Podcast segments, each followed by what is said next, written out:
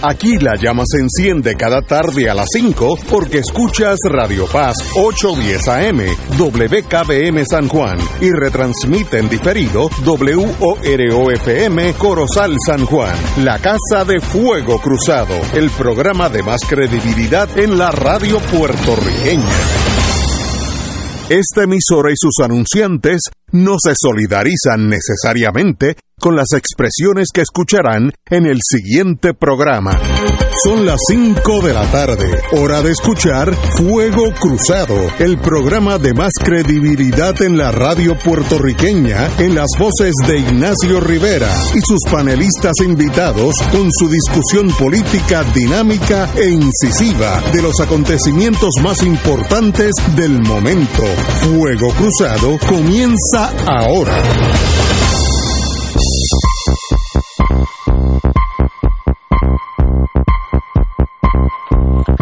Amigos y amigas, hoy es jueves, si tuviéramos en el Vaticano sería Giovedì, eh, mañana es Venerdì, sábado y Doménica, aquellos que quieren congraciarse con el Papa por si acaso, porque algunos lo necesitan, pero estamos aquí, Tato Rivera Santana, qué bueno estar contigo. Buenas tardes Ignacio. Buenas tardes a Willy en los controles, al amigo presente aquí. José Montalvo José Trías, Montalvo, el licenciado qué Montalvo Trías está con nosotros. Eh, yo quiero, como él, el compañero, el se- ex senador Nadal se fue, que representaba al Partido Popular, pues hemos invitado también a José Montalvo Trías, que por lo menos representa algo que no sea la estadidad o la independencia, que a veces dicen que está cargado, ¿no? Pero no, es que bienvenido, José. Bienvenido, gracias, gracias bienvenido. Ignacio, gracias bueno. Tato, Willy, a toda la red de audiencia de Juego Cruzado, aquí a sus órdenes. Están, la- los técnicos se están cargando. Tranquila. Espera, espérate. Esto no, no, no, aquí hay algo que está malo. Espérate, está malo. Tenemos problemas técnicos No, no, aquí con los eh, micrófonos un momentito. Este es el tuyo, este es el tuyo. Este es el mío. De- Este es el mío, ok, muy bien. Ok. Eh, Siempre hay sabotaje A ver, de la María. izquierda, esa Sí. izquierda nunca de chacho. También la derecha lo hizo. Sí, bueno, no, la, la No, si Ignacio lo dice con esa con esa intención. Bueno, pero amigo y Al centro nunca se al centro nunca se le acusó eso todavía, que sepamos. ¿no? no, hasta, hasta ahora. Que sepamos. Así. Bueno, pero vamos a empezar con una noticia que es muy triste para mí en, en plano personal. Hoy fallece, falleció uno de los agentes federales herido en un enfrentamiento con traficantes de drogas. Este, este no, no está funcionando, oye. Y, y- y se ríen cuando digo que hay sabotaje. Este está mejor. Ok. Que saboteó la derecha, Ignacio. Sí. de nuevo. No hay peor cuña. No, si fuera derecha quemaban la estación. Pero estamos aquí. También. Empezando, Romancing the Stone. Vuelvo y empiezo. Hoy para mí es un día muy emocionalmente, en inglés se dice draining, que te, te saca la vida. Eh, como ustedes saben, yo parte de mi vida estuvo en ese mundo federal y pues me puedo relacionar con la vida de ellos la juventud, los niños chiquitos, llevarlos a Fort Buchanan a primer y segundo grado. Yo hice todo ese proceso aquí en Estados Unidos. Y hoy me enteré por la mañanita, eso de las ocho y pico, que unos cuatro agentes de Homeland Security, que es Customs, eh, Custom eh, Border Patrol y otra cosa, eh, que a- aduana, eh, Y creo que DEA también estaba. drogas y, y, y Border Patrol eh, pues estaban patrullando como de su deber y se enfrentaron a unos señores que sin ton ni son pues le abrieron fuego contra los agentes ya mataron uno eh, que no, no sé su nombre pero eh, me preocupó eh, profundamente. Hoy llamé a mi un amigo que tengo en Homeland Security y me sorprendió porque yo sabía que estaba bien, porque cuando me contestó sonaba bien, pero estaba en el centro médico eh, con sus amigos, así que no sé si estuvo en la balacera o no, pero estaba allí y le, le decía lo mejor de los deseos a todos ellos.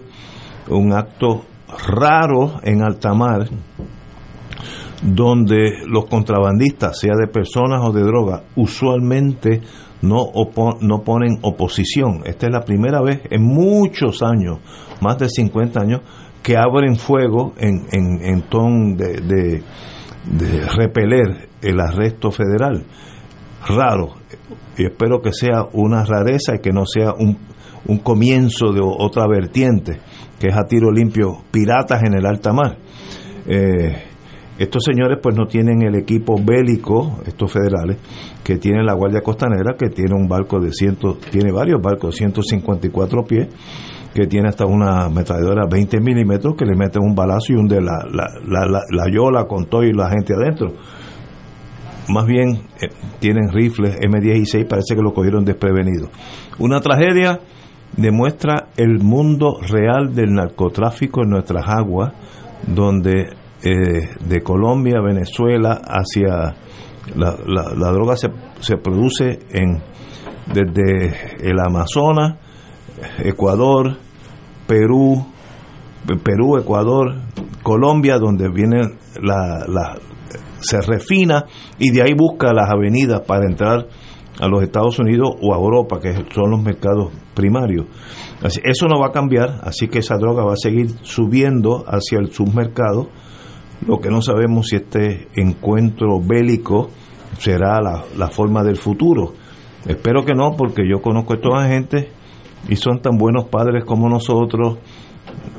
El que estoy pensando, pues lleva a su hija a la escuela por la mañana, lo mismo que nosotros hacíamos hace 30, 40 años, y me da mucha pena que esto pasó. Eh, uno de los malhechores, de los piratas, eh, murió en acción, lo cual ya elimina ese problema. El otro está herido. Esa persona, yo le puedo decir que el resto de su existencia terrenal, va a estar preso si no es que piden la pena de muerte, porque la Fiscalía Federal aquí ha, estado, desde que yo era fiscal federal, ha estado buscando un caso perfecto para la pena de muerte. Y este es uno perfecto. Primero, no es un puertorriqueño.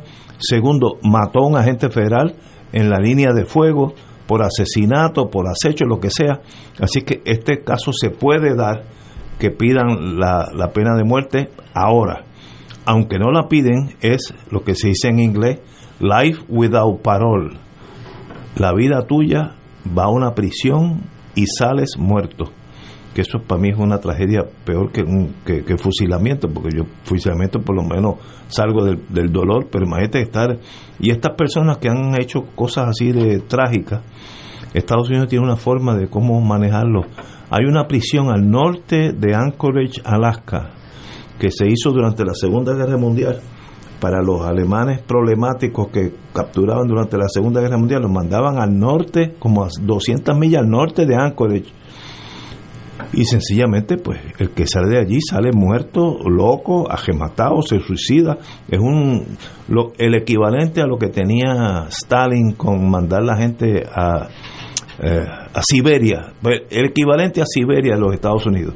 Y este maestro que mató a un agente federal merece esa Siberia. Si yo fuera, si yo fuera del Bureau of Prisons, para allá iba, una vez que se recupere de los balazos, para allá va. Una tragedia y puede ser que sea el comienzo, espero que no, de un nuevo eh, enfoque del tráfico de drogas, de retar a los agentes federales, ya sea de la Guardia Costanera o de Homeland Security o de Border Patrol, con armas de fuego. Espero que no sea así, pero así lo ve la Compañero Tato. Bueno, Ignacio, en primer lugar es, lamentable que hayan fallecido dos personas en este incidente y debe llevarnos a reflexionar nuevamente y a plantear la necesidad de alterar el enfoque, la estrategia, que se ha seguido tanto por el gobierno de Estados Unidos como por el gobierno de Puerto Rico eh, por imposición y además por otros gobiernos que insisten en enfrentar el asunto del tráfico de drogas desde la perspectiva como lo ha emplazado Estados Unidos, el gobierno de Estados Unidos por muchos años, que es una guerra contra la droga. Eh, esa estrategia ha fracasado eh, y así lo han reconocido incluso políticos en, Estados Unidos. Y recientemente el presidente también recién electo, Gustavo Petro, en Colombia, cuando dio su mensaje en el inicio de, su mandato, eh, insistió en que ese enfoque hay que cambiarlo y que se había perdido la guerra contra las drogas.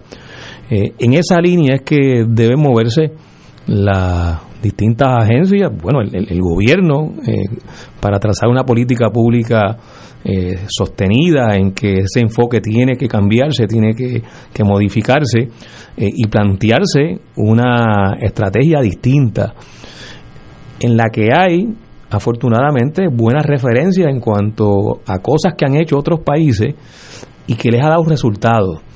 Eh, fíjate que el negocio de la droga, mientras sea un negocio lucrativo, va a haber personas dispuestas a asumir los riesgos que representa eh, estar presente o estar eh, participando de este negocio de la droga. Eh, y, ese elemento lucrativo, ese carácter lucrativo, en muchos países se ha atacado y se ha logrado avances en esa dirección, precisamente porque, porque lo que representa el atractivo de ese negocio se le baja el diapasón y entonces se maneja eh, es manejable lo que queda como, como, como problema. Eh, siempre se hace la comparación con lo que fue la prohibición del alcohol. Eh, cuando la prohibición del alcohol se dieron también situaciones de mucha violencia. en Estados Unidos, precisamente porque se prohíbe y se hizo entonces más lucrativo el negocio. la mercancía adquirió un valor mayor. y en este caso ocurre algo parecido. al estar prohibido, eh, la mercancía adquiere un gran valor eh, y el problema social tiene que ver con el hecho de que eso como negocio, porque opera con las mismas reglas del negocio, en cambio su forma de resolver sus disputas o la forma en que se maneja el negocio no sigue lo que son las reglas eh, en cuanto al manejo de, las disputas dentro del negocio o, o, en cuanto a cómo se maneja la protección de ese negocio. Eh, y bueno, pues entonces operan las reglas eh, de cada cartel, de cada eh, grupo que controla o que está participando de este negocio y las disputas se dirimen en el estilo, en el espacio y en la forma en que cada grupo entienda que deba dirimirla y la confrontación con el Estado es una confrontación violenta. y, y en esa dirección no se va a resolver. O sea, si se sostiene esa política y esa visión, eh, estos incidentes pueden eh, nuevamente eh, reproducirse, pueden volver a ocurrir, porque el negocio está ahí, está operando, está funcionando para quienes están participando. Es un negocio multimillonario, pero de miles de millones de dólares, que tiene su sofisticación, que tiene sus instituciones y que ha logrado establecer uno, unos tránsitos, eh, uno, unos pasajes desde la ilegalidad hasta la legalidad, donde el dinero se lava, donde el dinero entra al sistema financiero. Bueno, pues eh, eh, esa complejidad hay que atacarla y hay que atacarla para precisamente reducir lo que es el, el elemento lucrativo del negocio para entonces manejar la situación y evitar entonces que todo lo que implica el mismo en cuanto a violencia eh, desgarradora, como este incidente de hoy, pero como han sido muchísimos los que hemos visto en el pasado, eh, pues pueda eh, minimizarse eh, a un nivel donde la tragedia no sea la noticia con cierta repetición en, en nuestros medios y en la prensa. este es el incidente de hoy, pero hace en esta semana en Puerto Rico ha habido varios incidentes de muerte que están vinculadas directamente al negocio de la droga, como es la mayoría, por cierto, de los asesinatos en Puerto Rico. Eh, tienen que ver principalmente con, el negocio de la droga. Como decía al principio, otros países se han movido en una dirección para bajarle eh, lo que es el elemento de la violencia eh, del trasiego y han tenido relativamente éxito. Y tiene que ver con, con despenalizar el uso de algunas drogas, eh, de modo que, que, ese elemento atractivo que representa la prohibición se elimina y los que son usuarios de la droga eh, dejan de ser eh, violadores de la ley, sino que se convierten en personas a las cuales hay que, en unos casos, tratarla desde el punto de vista de salud y en otros casos hay que manejar la, la forma de disuadir el uso de las mismas. Es decir, o sea, hay, hay formas de, de manejar esto y en la ruta en que vamos, esta situación lamentablemente se va a seguir repitiendo. Vamos a una pausa, amigo, y regresamos con el compañero José Montalvo. Esto es Fuego Cruzado por Radio Paz 810 AM. Señores, esto es una inyección mensual de sabrosura hiperbólica. Lo que dice Papo es que con MMM tendrás más ahorros en tu cheque del Seguro Social. Hasta 170 con 10 mensuales que entran directo a tu cuenta. Para que empates la pelea, cámbiate a MMM para que tengas mucho más. Mucho más mejor. Visita un punto de ventas o llámanos. ¡Qué monstruo eres! MMM Healthcare LLC es un plan HMO POS con un contrato Medicare. La afiliación en MMM depende de la renovación del contrato. Beneficio varía por cubierta. Cantidad como reducción a la prima de la parte B de Medicare. Fuego Cruzado está contigo en todo Puerto Rico. Restaurant Mar del Caribe te ofrece un ambiente acogedor, elegante y la mejor comida internacional. Exquisitos cortes de carne, oso, buco, cabrito, chuletón de ternera, gran variedad de mariscos y pescados, langosta, rodaballo, merluza y bacalao. Amplio salón de actividades para reuniones familiares o corporativas. Restaurante Mar del Caribe, calle Loíza 2444 Punta Las Marías, 787-545-5025. Restaurante Mar del Caribe, tu mejor opción para comer bien. En la solemnidad de la celebración de nuestra Santa Patrona, María Madre de la Divina Providencia, el Arzobispo Metropolitano de San Juan de Puerto Rico, Su Excelencia Monseñor Roberto González Nieves, presidirá el viernes 18 de noviembre a las 7 de la noche la misa de vigilia desde el santuario en Cupey.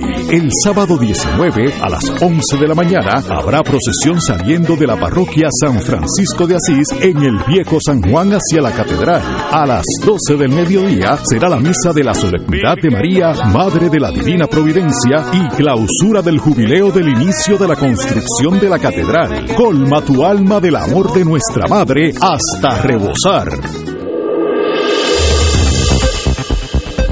Y ahora continúa Fuego Cruzado.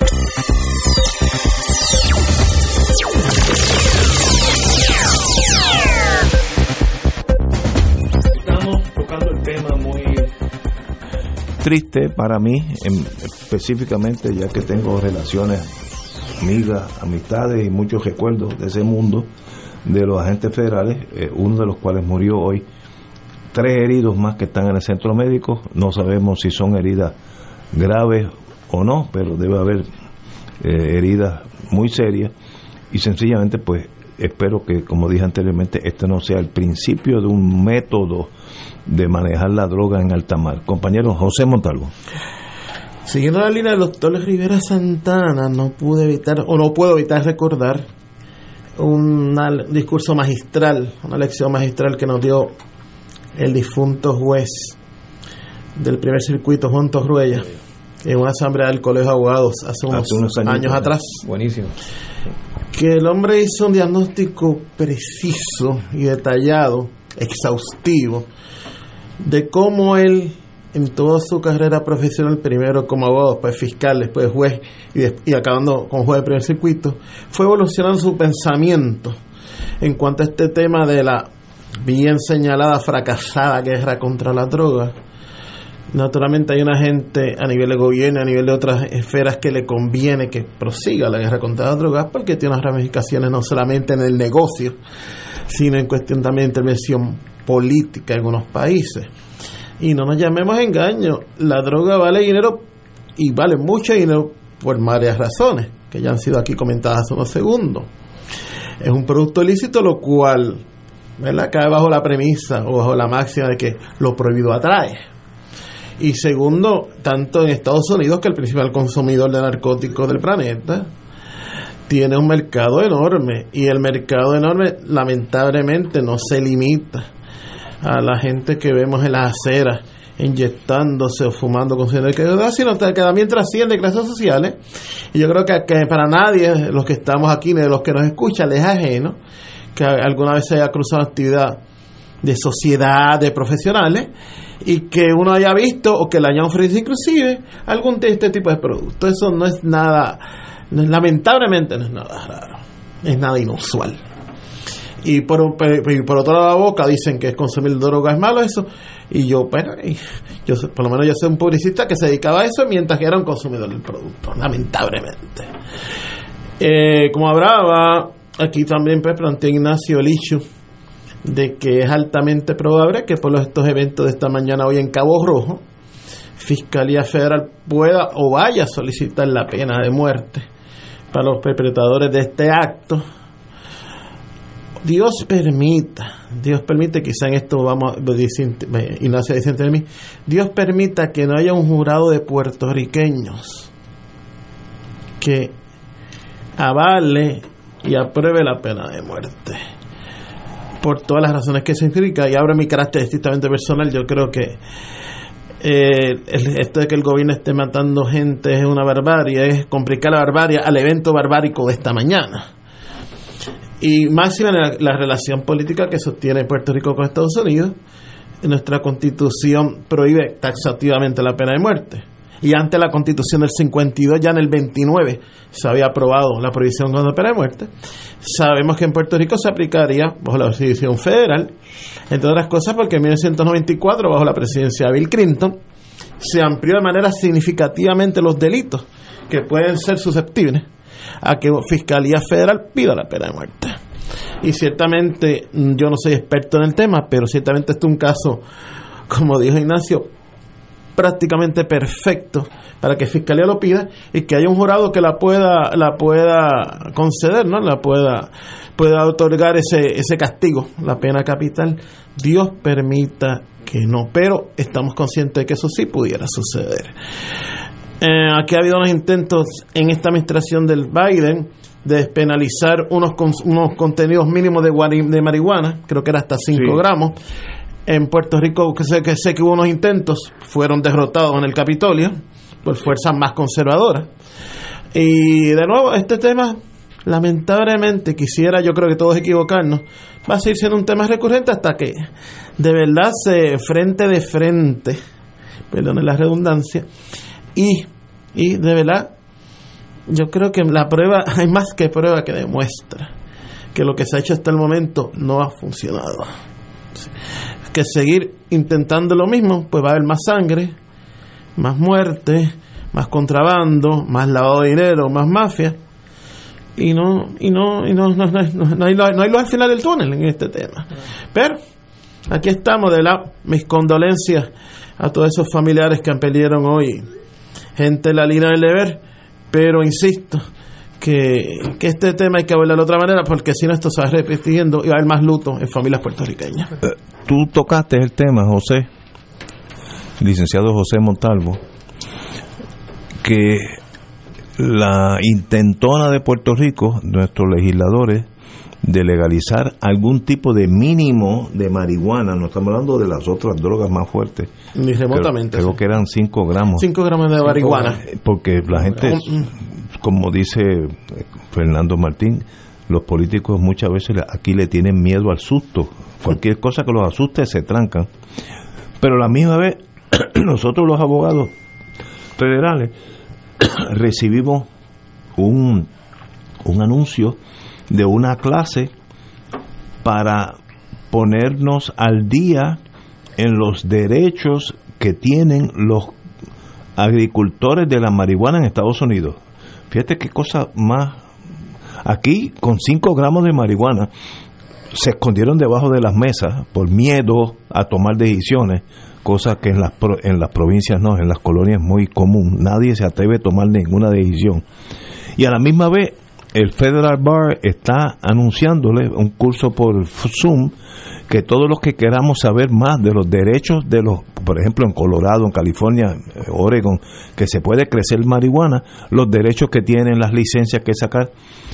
digo, oye, nosotros no estaremos en las penumbras del, del siglo pasado, o de la Edad Media tal vez, mientras Estados Unidos está entrenando abogados para que los agricultores de la marihuana sean representados más cabalmente, aquí ni se toca el tema dos mundos aparte que no tienen contacto. Ignacio, ahora en las elecciones de medio tiempo en Estados Unidos, varios estados eh, se sometieron eh, a votación a los electores y aprobaron que se despenalice la posesión de, una cantidad de, marihuana. Bueno, este, te digo, hay entrenamiento para abogados que sepan cómo defender los derechos, cómo sacar la licencia, la agricultura, lo- todas esas cosas de, de- de cogen- permisología. Y si aquí cogen a alguien en- con una bolsa con cierta cantidad de marihuana, va cinco años preso.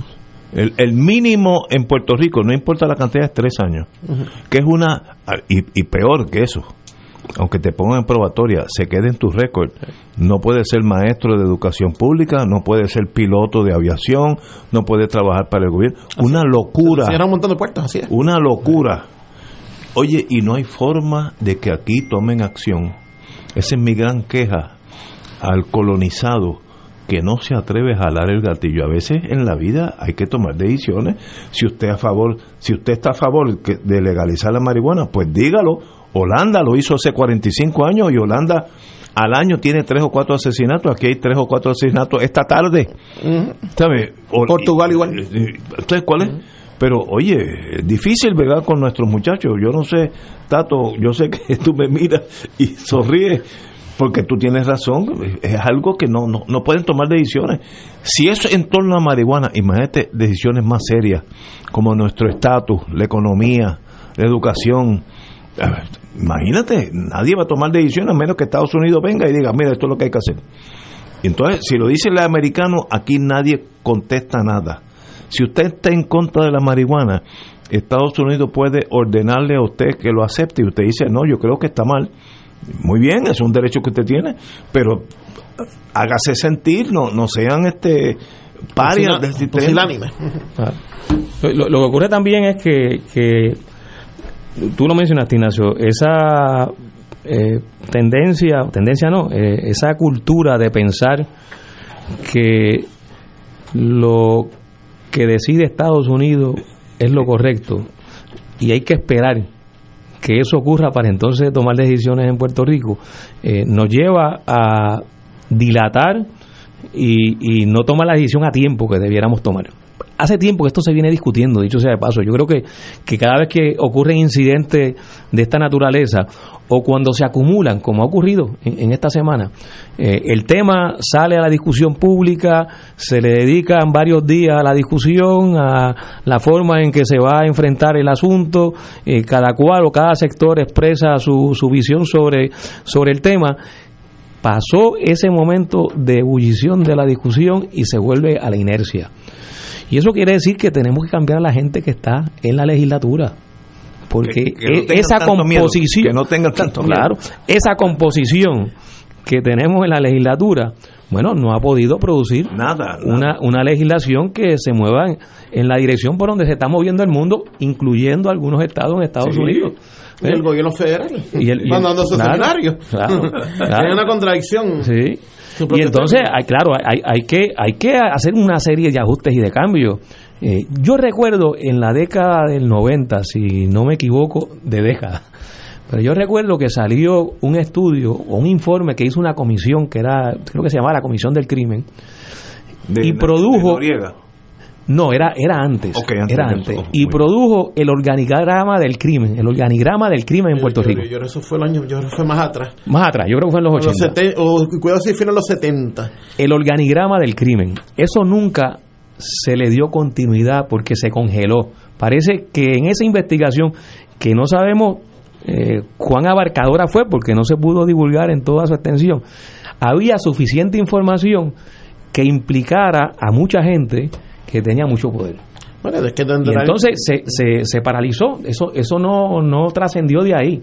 que eran los tiempos de la policía, que había unos muchachitos Sí. de alto nivel. Claro, que cuando estaban los Alejo Maldonado. Eh, eh, tal, Claro. eh, Julio César Andrade, entre otros que...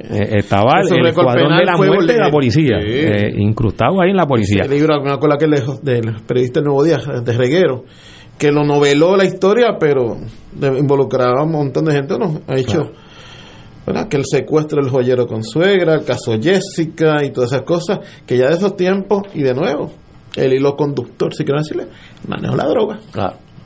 Y entonces después, Imagina, ha pasado casi 40, 50 años. después en la década del 80 o 90, y tú Luis me corrige, José, este, salió un estudio que hizo la policía, o, o un informe que hace la policía y dice en Puerto Rico hay 500 puntos de droga, por lo Sí, menos fue los 500 90, sí. puntos de droga. Yo me acuerdo de eso. Sí, Oye, la policía sabía y sabe hoy ¿dónde está? dónde está cada punto de droga.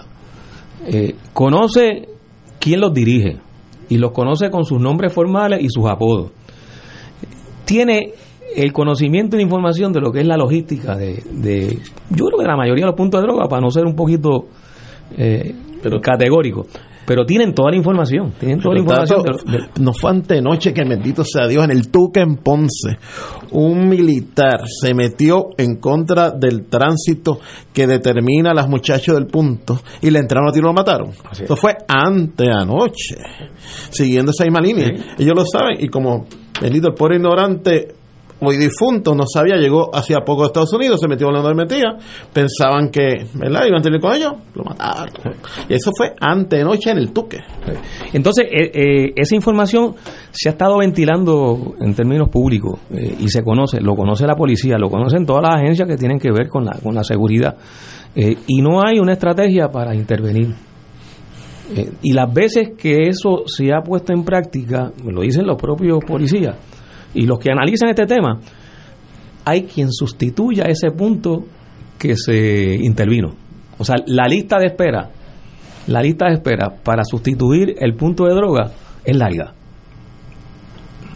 ¿Y qué quiero plantear con esto? Que no basta, no basta tener toda esa información, no basta con diseñar una estrategia para intervenir, hay que atender las causas que lleva a que el negocio de la droga para que el tráfico de droga y para que el uso de la droga eh, sea establecido de una forma tan imponente. Y aquí hay que desarrollar múltiples vías de acción, no, solo la, la que tiene que ver con el aparato de seguridad o policiaco, que de hecho e, esa, esa no es la más importante. Esa no es la más importante, la más importante es prevenir, es evitar que la gente consuma la droga. Evitar las condiciones que llevan a la gente a consumir droga. Evitar las condiciones que llevan a la gente a meterse en el negocio de la droga, incluso aunque no la consuman, porque se convierte en una forma de ingreso, en una vía de recibir eh, pues los recursos económicos para atender eh, las necesidades y la demanda de consumo que se genera en esta sociedad y en este sistema económico. Eh, y, y, quiero aquí, como nota al cárcel, destacar también que esos puntos de droga atienden en esas áreas asuntos que el gobierno sociales. Necesidades sociales. Eh, financian los equipos deportivos, le compran los uniformes, eh, incluso eh, donan para que los equipos puedan viajar. entre otras cosas. Y emergencia. Cuando yo era fiscal tuve el primer caso de eso. Tiene mucha razón. A doña Yuya, una abuelita, le dio un ataque a apendicitis y el señor a cargo pues la llevó a un hospital privado, lo operaron y a los dos días estaba en su casa.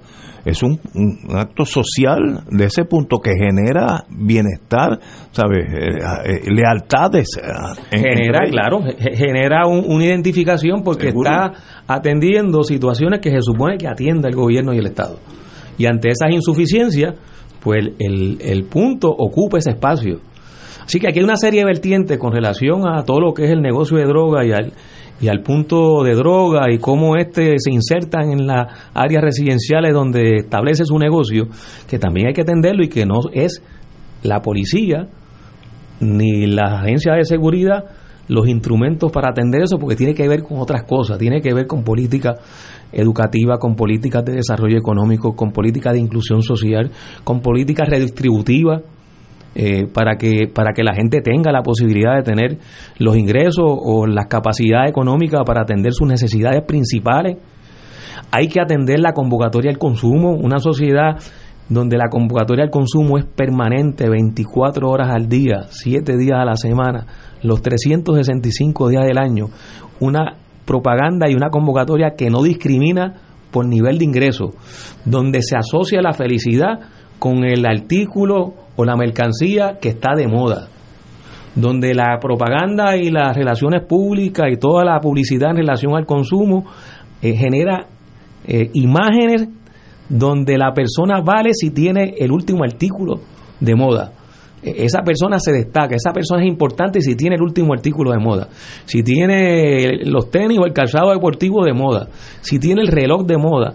Eh, es decir, eh, toda esa convocatoria al consumo también tiene que ver con la, el desfase que se crea entre entre una convocatoria intensa y los instrumentos que tiene la gente para responder o para tratar de satisfacer lo que esa convocatoria lanza. Bueno, pues tenemos que, pensar el asunto de una forma integrada. no se puede ver solamente desde el punto de vista eh, policíaco, sino desde el punto de vista social, económico y político. El y esa estrategia no existe. Eh, lo policíaco es al final de la historia humana, no es al principio. Al principio la escuela, si hay buena escuela, y vayamos a Finlandia, a Suecia, donde, donde usted quiera ir, de los países adelantados, vemos que la escuela es un factor imprescindible en esa sociedad. Entonces, cuando ese muchacho llega a los 17, 18 años, tiene un cúmulo de conocimiento que le impide o, lo detiene de hacer estas cosas. Pero si son ignorantes, los que practicamos el derecho criminal, tú sabes, la gente que es analfabeta en Puerto Rico, se pueden sorprender los muchachos que no saben poner un acento, Ignacio es sin G y no son portugueses, allá es sin G, pero eh, eh, analfabetos no pueden firmar un documento en español, no está hablando en inglés, eso ni hablar, pero en español no saben que ah, yo se lo tengo que leer y Anglada que, que produce lo mismo practica el mismo derecho, dice el analfabetismo es alto. Si tú produces con el dinero que metemos en educación analfabeta, algo está mal. Yo no, yo no soy de educación, yo no sé, yo no sé cómo corregirlo, pero algo está mal. Ahora para, eso hay expertos que puedan corregir esto. Eh, nosotros metemos billones de dólares en educación, billones, y estamos produciendo analfabetas. Esto no puede, no es posible eso. Tenemos que ir a una pausa, amigo, y regresamos con Fuego Cruzado. Esto es Fuego Cruzado por Radio Paz 810 AM. Mi máquina musculoesquelética necesita mantenimiento. Papo cuida su salud en una de las MMM multiclínicas. Espera, por ejemplo, tengo los especialistas que necesito en un mismo sitio. Pago cero dólares y me atienden a tiempo. Cámbiate a MMM para que tengas mucho más. Visita un punto de ventas o llámanos. ¡Ah, qué monstruo! MMM Healthcare LLC es un plan HMO POS y un plan HMO CSNP con un contrato Medicare. La afiliación en MMM depende de la renovación del contrato. Servicios varían por clínica. Otros proveedores disponibles en la red. Fuego Cruzado está contigo en todo Puerto Rico.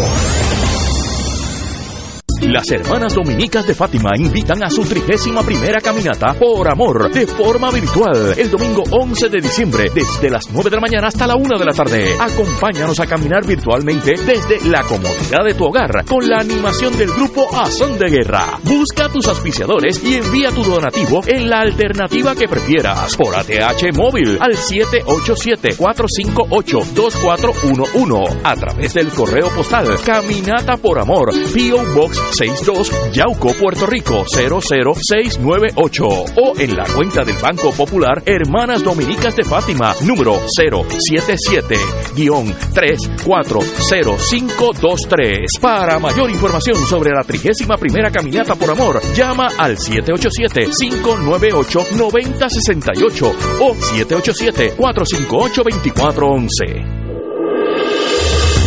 Fuego Cruzado, el programa de más credibilidad en la radio puertorriqueña, es ahora la tribuna abierta de análisis noticioso, con diversas perspectivas que exploran el trasfondo de lo que acontece a diario y cómo nos afecta. Escucha Ignacio Rivera y sus panelistas invitados de lunes a viernes en Fuego Cruzado en transmisión diferida a las 10 de la noche por Oro 92.5 FM. 2.6 millones de autos en Puerto Rico.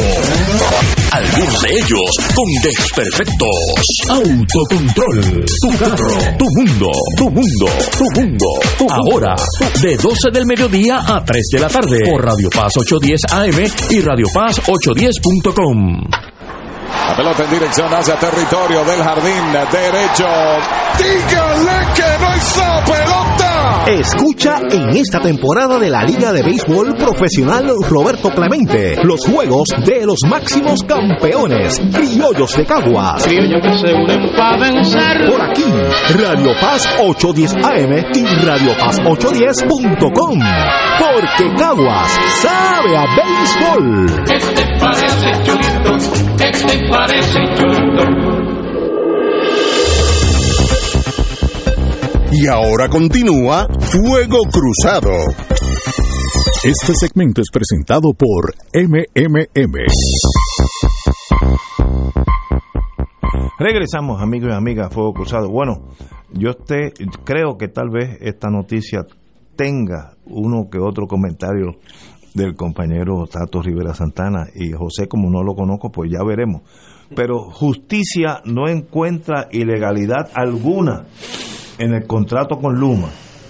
Eh, yo sé que, que el compañero Tato no le puso mucha atención a esta noticia. El secretario de Justicia, mi amigo Domingo Emanueli, concluyó que el contrato que firmó Puerto Rico con Luma no es contrario a la ley, la moral ni al orden público. Tampoco son las, las cláusulas sobre la terminación o cancelación del contrato, que hay unas penalidades si se contrata, si se, se cancela antes del tiempo.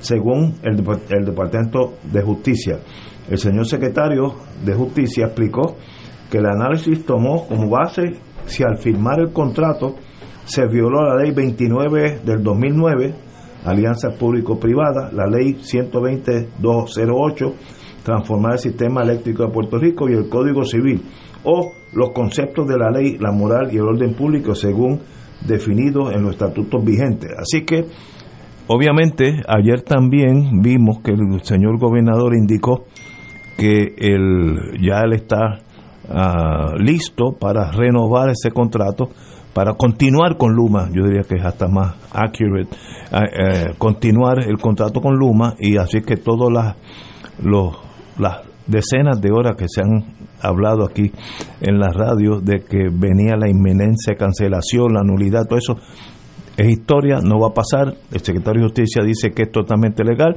y el, y el señor gobernador ayer dijo que no, no tenía reparo que, que Luma continúa. Así que eso es lo que va a pasar. Como dicen en la medicina, los cirujanos, it is what it is. Las cosas son como son. Mira, Ignacio, yo, yo leí el Tal memorando. algún comentario. Sí, No, no, no, estoy- estoy- Yo leí la noticia y, y después busqué el, el memorando que escribió el Departamento de Justicia dirigido eh, a, al gobernador. Eh, y no, perdón, no, no va dirigido al gobernador, va dirigido a uno de los jefes de agencia, que es el que pide que se haga eh, el estudio legal El director de las APP. de las APP, ¿eh? Fermín Eh, Fontane. Fermín Fontane. Eh, y, y es una narrativa donde básicamente hace el análisis de las leyes, así que es un, es un análisis estrictamente legal.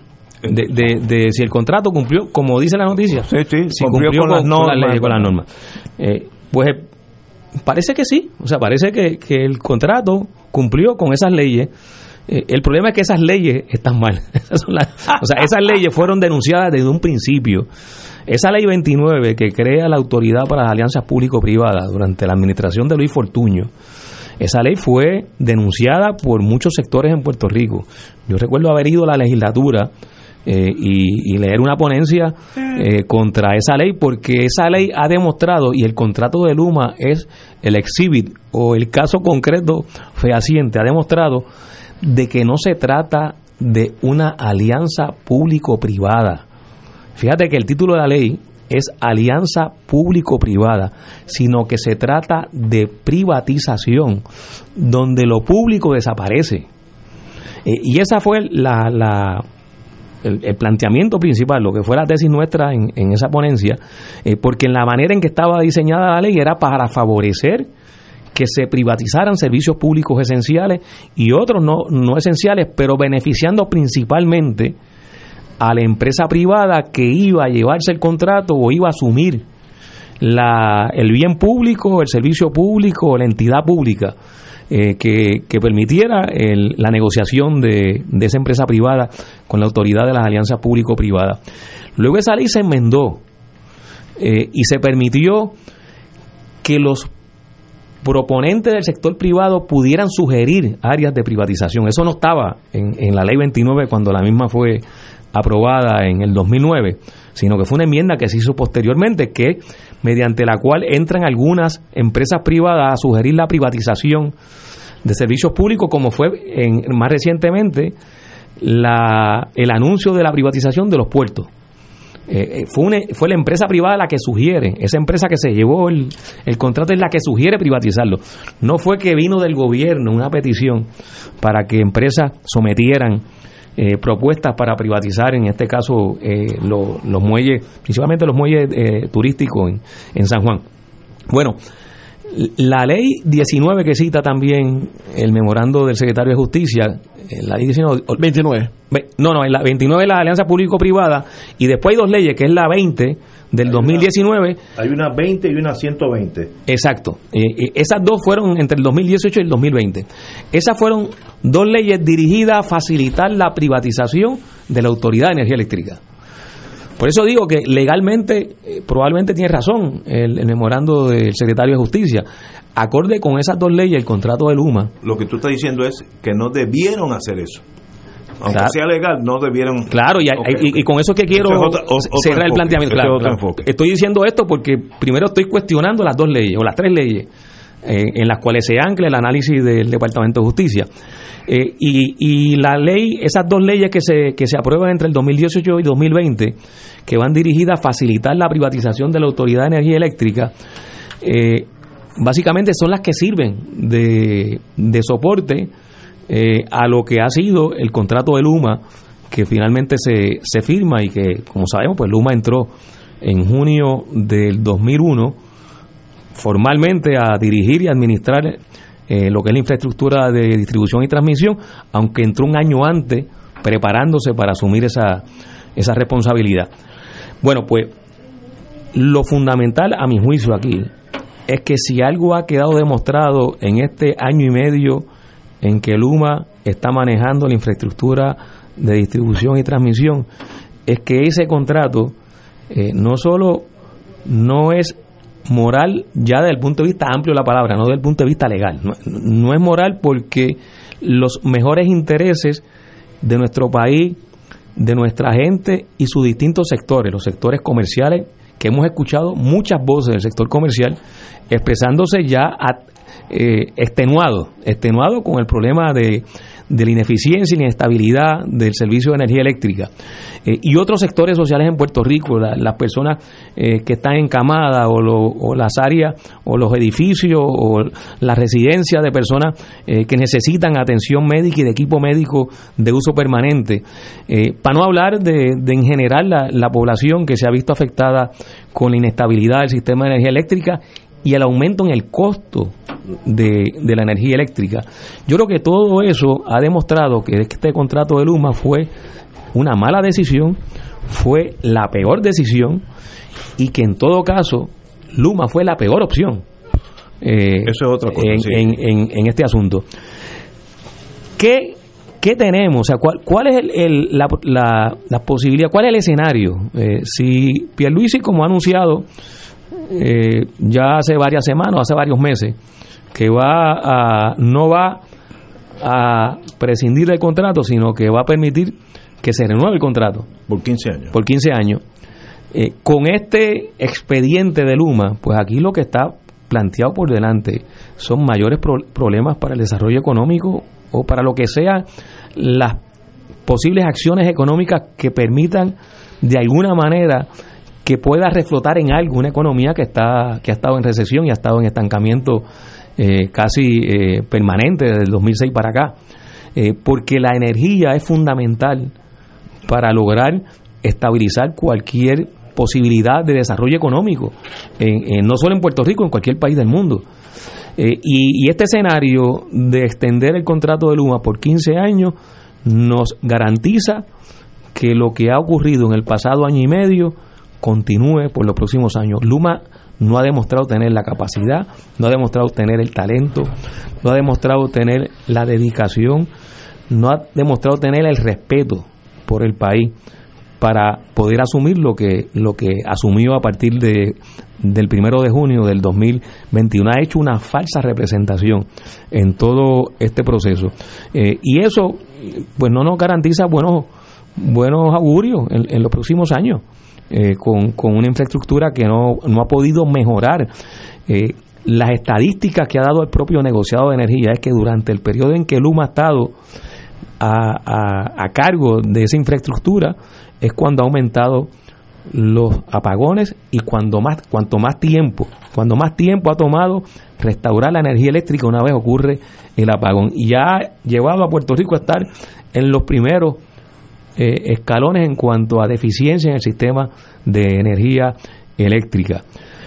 La esperanza que albergaban algunos de que Luma podía ser diligente en el manejo de los fondos asignados para la reconstrucción del sistema de energía eléctrico, eh, de, manera que esa cantidad de fondos anunciada pudiera eh, invertirse en esa infraestructura en un periodo de tiempo razonable, esas esperanzas se han diluido con lo que ha pasado en este último año y medio. De hecho, hoy había unas vistas en el Congreso donde nuevamente sale información eh, sobre la ineficiencia de Luma en ese aspecto.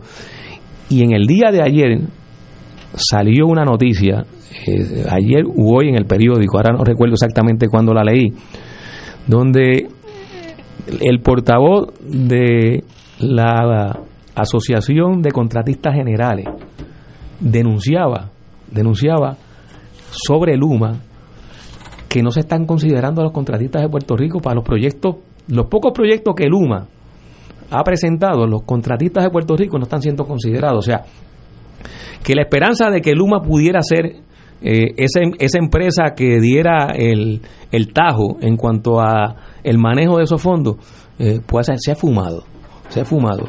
Eh, yo recuerdo que cuando el, el, estaba toda la discusión, antes de que se le diera el contrato a Luma, pero estaba la discusión eh, sobre ya la posibilidad eh, que algunos sectores, sobre todo sectores sindicales, decían, Luma lo que le interesa son esos 13.200 millones de dólares. dice que son 9.000, pero son 13.200 cuando se suman distintas partidas que van dirigidas a la reconstrucción del sistema de energía eléctrica. Lo que le interesa a Luma son esos 13.200 millones de dólares porque Luma es la que va a tener la manera de distribuir esos contratos. Eh, y desde luego el contrato de Luma, que es una cláusula inmoral, aunque el secretario de Justicia haya dicho que no hay violaciones morales, permite que las afiliadas de Luma puedan llevarse esos contratos. Eso es correcto, sí, eso lo dice el contrato. Que pueden ser subsidiarias de ellos mismos. Sus subsidiarias pueden llevarse los contratos que Luma esté manejando para la reconstrucción de todo lo que es el sistema eléctrico. Así que Luma tiene un negocio redondo pero, pero ¿cuál es el costo para nosotros? Pues el costo es que tenemos un sistema de energía eléctrica eh, en, deficiente, en peores condiciones de manejo, la, la, proyección de que va a aumentar la tarifa de energía eléctrica, aquí no solamente por la acción de Luma, sino por lo que se está manejando en cuanto al plan de ajuste de la deuda de la Autoridad de Energía Eléctrica por parte de la Junta de Control Fiscal y que se supone que el primero de diciembre se someta a ese plan de ajuste ante la jueza Laura Taylor Swain, donde se ha anticipado que va a haber un aumento en la tarifa de energía eléctrica. Se habló de entre 23 y 27 dólares mensuales, adicional a lo que es la tarifa actual. Eh, eso no se ha eh, negado que no pueda estar presente en este nuevo plan de ajuste que la Junta tiene que presentar para el primero de diciembre. O sea, eh, lo que tenemos es un, escenario en cuanto a la Autoridad de Energía Eléctrica y en cuanto al manejo de la misma por parte de Luma y ante la amenaza de que se va a privatizar la generación, las plantas generatrices. Amenaza no. Que el plan que se va Por eso ya tiene razón, ya no es un plan, ya no es una amenaza. es, un, plan. en implantación, que está corriendo, donde ya tienen la empresa seleccionada y lo dijo el propio director de, de la alianza público-privada, eh, Femi Fontané. Eh, así que es un escenario dantesco pero, yo compañero. pero yo creo que es peor que todo esto y ya esto de por sí es bastante malo. Aquí tenemos dos partes contratantes, que es el gobierno de Puerto Rico, la Alianza Públicas Privadas, por un lado, y Luma y sus ramificaciones por otro. Una de las partes, el gobierno de Puerto Rico, en este caso en voz del gobernador de Puerto Rico, lleva meses diciendo, entre otras barbaridades, que un servicio deficiente es mejor que ningún servicio. Que sería un horror regresar al pasado. Que si Luma se va, esto sería el caos. Estoy citando casi verbalmente al gobernador de Puerto Rico. Pues yo me coloco ahora el sombrero de abogado Labra, abogado Luma. ¿Qué presión tiene Luma si la otra parte contratante, que es el gobierno de Puerto Rico, prácticamente le ha dado un cheque en blanco y un cheque, no en blanco porque el numerito es bastante gordo, pero prácticamente la, la, va a servir con la cuchara grande, conflicto de intereses con la, eh, que denunció Wall Street Journal y el New York Times no los periódicos de Puerto Rico, ni voy a decir el periódico de izquierda ni nada, un craso conflicto de intereses, que Mackenzie por un lado, siendo consultor de Cuantas, que es la matriz de Luma, por un lado, y Mackenzie fue a la, a la vista de la West Tellerson a recomendarle que Luma una subsidiaria de Cuantas, operar el sistema eléctrico de Puerto Rico. Un conflicto craso de intereses. Y aquí, ¿cómo es? En el cielo, en el cielo gloria y la tierra paz. Y no aquí, no, y aquí no pasa nada. Y esto no es inmoral. Y no es Pues inmoral. que venga Dios y lo diga. De nuevo, aquí es lamentable, muy lamentable la actitud sumisa, servil, y Dios permita que nosotras cosas del gobernador de Puerto Rico, de gente muy cercana al gobernador, de que por qué tanto interés que se ese Luma Luma. No lo digo yo. La comisionada residente, líder principal del PNP, Jennifer González, denunció eso hace unos días atrás. Alcalde del PNP diciendo que Luma le va a costar las elecciones. ¿Y por qué tanta obsesión con Luma? Esa pregunta la debe contestar el gobernador. Yo, bueno, vamos a una pausa, amigos, y regresamos. Tengo algo que decirles. Yo discrepo algo con ustedes y a la misma vez estoy en algo con ustedes. Eso se llama esquizofrénica en el mundo médico. Pero vamos a seguir con. vamos a una. Esto es Fuego Cruzado por Radio Paz 810 AM. Beneficiario de Medicare Platino, se acabaron los referidos. Ahora, con Triple S Advantage, no necesitas referido para visitar a tus especialistas o hacerte pruebas médicas. Llama hoy y cámbiate a Platino Titán de Triple S Advantage. Platino Titán cubre 38 municipios. Para detalles, vea la evidencia de cubierta. Triple S Advantage es una organización de cuidado coordinado con un contrato con Medicare y un contrato con el programa de Medicaid de Puerto Rico. La afiliación a Triple S Advantage depende de la renovación de contrato. Fuego Cruzado está contigo en todo Puerto Rico. 2.6 millones de autos en Puerto Rico. Algunos de ellos con desperfectos. Autocontrol. Tu carro. Tu mundo. Tu mundo. Tu mundo. Ahora, de 12 del mediodía a 3 de la tarde. Por Radio Paz 810 AM y Radio Paz 810.com. Radio Paz te ofrece el mejor motivo para levantarte temprano y disfrutar el comienzo de un nuevo día de lunes a viernes con Enrique Liboy y Radio Paz en la mañana. La dosis perfecta de noticias, deportes y éxitos musicales de todos los tiempos, humor y curiosidades, calendario de actividades y tus peticiones musicales por el 787-300-4982. Conéctate con el 810 AM de lunes a viernes con Enrique Liboy y Radio Paz en la mañana.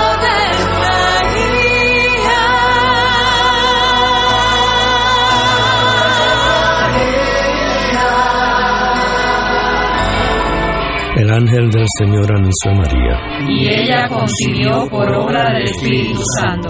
Dios te salve María, llena eres de gracia, el Señor es contigo. Bendita tú eres entre todas las mujeres, y bendito es el fruto de tu vientre Jesús. Santa María, Madre de Dios, ruega por nosotros pecadores, ahora y en la hora de nuestra muerte. Amén. He aquí la esclava del Señor. Hágase en mí según tu palabra. Dios te salve María, llena eres de gracia, el Señor es contigo. Bendita tú eres entre todas las mujeres, y bendito es el fruto de tu vientre Jesús. Santa María, Madre de Dios, ruega por nosotros pecadores, ahora y en la hora de nuestra muerte. Amén. Y el Verbo se hizo carne. Y habitó entre nosotros. Dios te salve María, llena eres de gracia, el Señor es contigo. Bendita tú eres entre todas las mujeres, y bendito es el fruto de tu vientre Jesús. Santa María, Madre de Dios, ruega por nosotros pecadores, ahora y en la hora de nuestra muerte. Amén. Ruega por nosotros, Santa Madre de Dios. Para que seamos dignos de alcanzar las promesas de nuestro Señor Jesucristo. Oremos.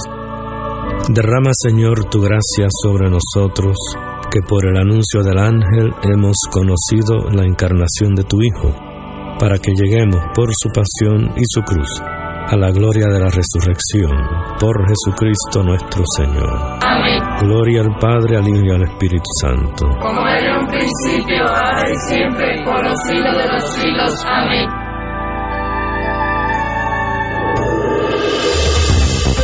Aquí la llama se enciende cada tarde a las 5 porque escuchas Radio Paz 810 AM, WKBM San Juan y retransmite en diferido WOROFM Corozal San Juan. La Casa de Fuego Cruzado, el programa de más credibilidad en la radio puertorriqueña.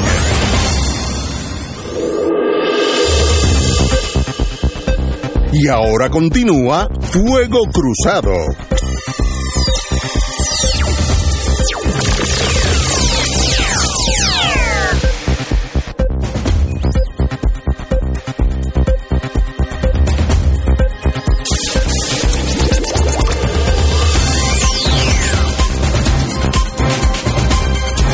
Regresamos, amigos, amigos. Bueno, en torno a la electricidad, yo tengo pues, varias vertientes. Primero, yo no tengo ningún problema con la privatización. Yo viví unos 30 años por allá, por Estados Unidos, en diferentes estados. New Hampshire, Maryland, Virginia, Texas tengo un poquito de conocimiento, luego Quebec, Canadá, etcétera, etcétera. Y allí la mayoría de esas eh, empresas de electricidad son privadas. Con Edison en, New England, en Nueva Inglaterra, es de las primeras. Florida Power en Florida, excelente. Eh, en Texas hay una que es del municipio de Austin, Austin Power, excelente. Pueden ser privadas o pueden ser públicas, si son bien administradas, sirven al pueblo. Lo que no sirve es tener un sistema carcomido, ¿Cómo llegamos a deber sobre, sobre 10 billones de dólares? Energía eléctrica debe más de lo que valen sus haberes. Una cosa inconcebible, como si el carro mío debiera 10 mil pesos y yo creo que si yo saco 3 mil pero el carro mío da y sobra. Pues, pues es un, sistema, la deuda se, se encargó de asfixiar a energía eléctrica. ¿Por qué pasó eso? Mire, yo creo que ese estudio no se ha hecho. Pues yo, no sé qué pasó. ¿Cómo llegamos a donde estamos? Y no es que, bueno, compramos cinco turbinas nuevas, cada turbina vale medio billón de dólares. Pues no, no, no se ha comprado ninguna. Las últimas dos turbinas que se instalaron en Puerto Rico fueron por Hernández Colón. Dos turbinas suizas Brown Boveri de primera clase. Esos son Cadillacs o, Mercedes-Benz, va a ser más europeo. Desde entonces no se instalan nuevas turbinas. Y, el dinero, y todos esos billones. Yo no, ese estudio, algún periodista algún día lo hará, yo creo que sería de un gran servicio a Puerto Rico. Ahora, volvemos para atrás. Nosotros podemos tener energía eléctrica despolitizada y sin el espectro de corrupción. Si la pregunta es sí, yo estoy con ustedes. Ahora, si la pregunta es imposible, pues no estoy con ustedes. yo, yo estoy flexible. Ahora. Pero yo creo, Ignacio, que todo el mundo quiere que la forma en que se dé el servicio de energía eléctrica sea sin corrupción. Yo creo que bueno, el mundo está por eso, pero podemos nosotros hacer eso con el, el, elemento político que tenemos. No, no, no energía no está en tus manos. Si tú tuvieras un yo me voy contigo hasta leer. Yo te conozco. En lo que tenemos, el, el sobrinito del alcalde tal que no sirve para nada, lo metían allí de supervisor y no sabía ni cómo se prendía una bombilla. El problema de mucho, me dijo... yo te diría que no tenemos opción que no sea esa. O sea, tenemos que tener una infraestructura y una entidad que maneje garantizarle a los puertorriqueños y puertorriqueñas el derecho a la energía y que se maneje de forma íntegra, sin corrupción, con transparencia. Eso fue lo que se hizo. o sea, no es algo que no se haya hecho en el pasado, por eso. Entonces, si tenemos como, como parte de nuestra historia una buena gerencia de esa corporación pública, como lo fue, como lo fue, que logró un éxito al extremo de que se llevó la energía eléctrica a todos los rincones de Puerto Rico, a todos los rincones de Puerto Rico, y se mantuvo un servicio eficiente y se elevó la calidad y la tecnología. Tú mencionas una inversión que se hizo durante la época de Hernández Colón, de una de las mejores turbinas, bueno, de las mejores pues, del mundo. Bueno, pues, pues parte de la deuda sí se invirtió en, mejoras en la infraestructura de energía eléctrica y otras no. Ahora, esa que no se invirtió en mejora tuvo un uso principalmente con intenciones e intereses políticos partidistas. Me acuerdo la emisión de bonos que se hizo durante la administración de Luis Fortuño para reducir de forma artificial la tarifa de la Autoridad de Energía Eléctrica con el único propósito de ganar electoralmente beneficio para Luis Fortuño. Eso fue en el último año de Luis Fortuño. Oye, y, y Luis Fortuño está por ahí eh, este, en- eh, participando en programas y lo más rampante, lo más campante, mejor dicho. Eh, y, y no hay no hay no hay decoro, o sea, bueno, pues pues así ha pasado con otros que han estado que estuvieron al- en el manejo Pero de esa podemos- corporación pública. Entonces, Podemos eh, volver a esa época, esa época de oro.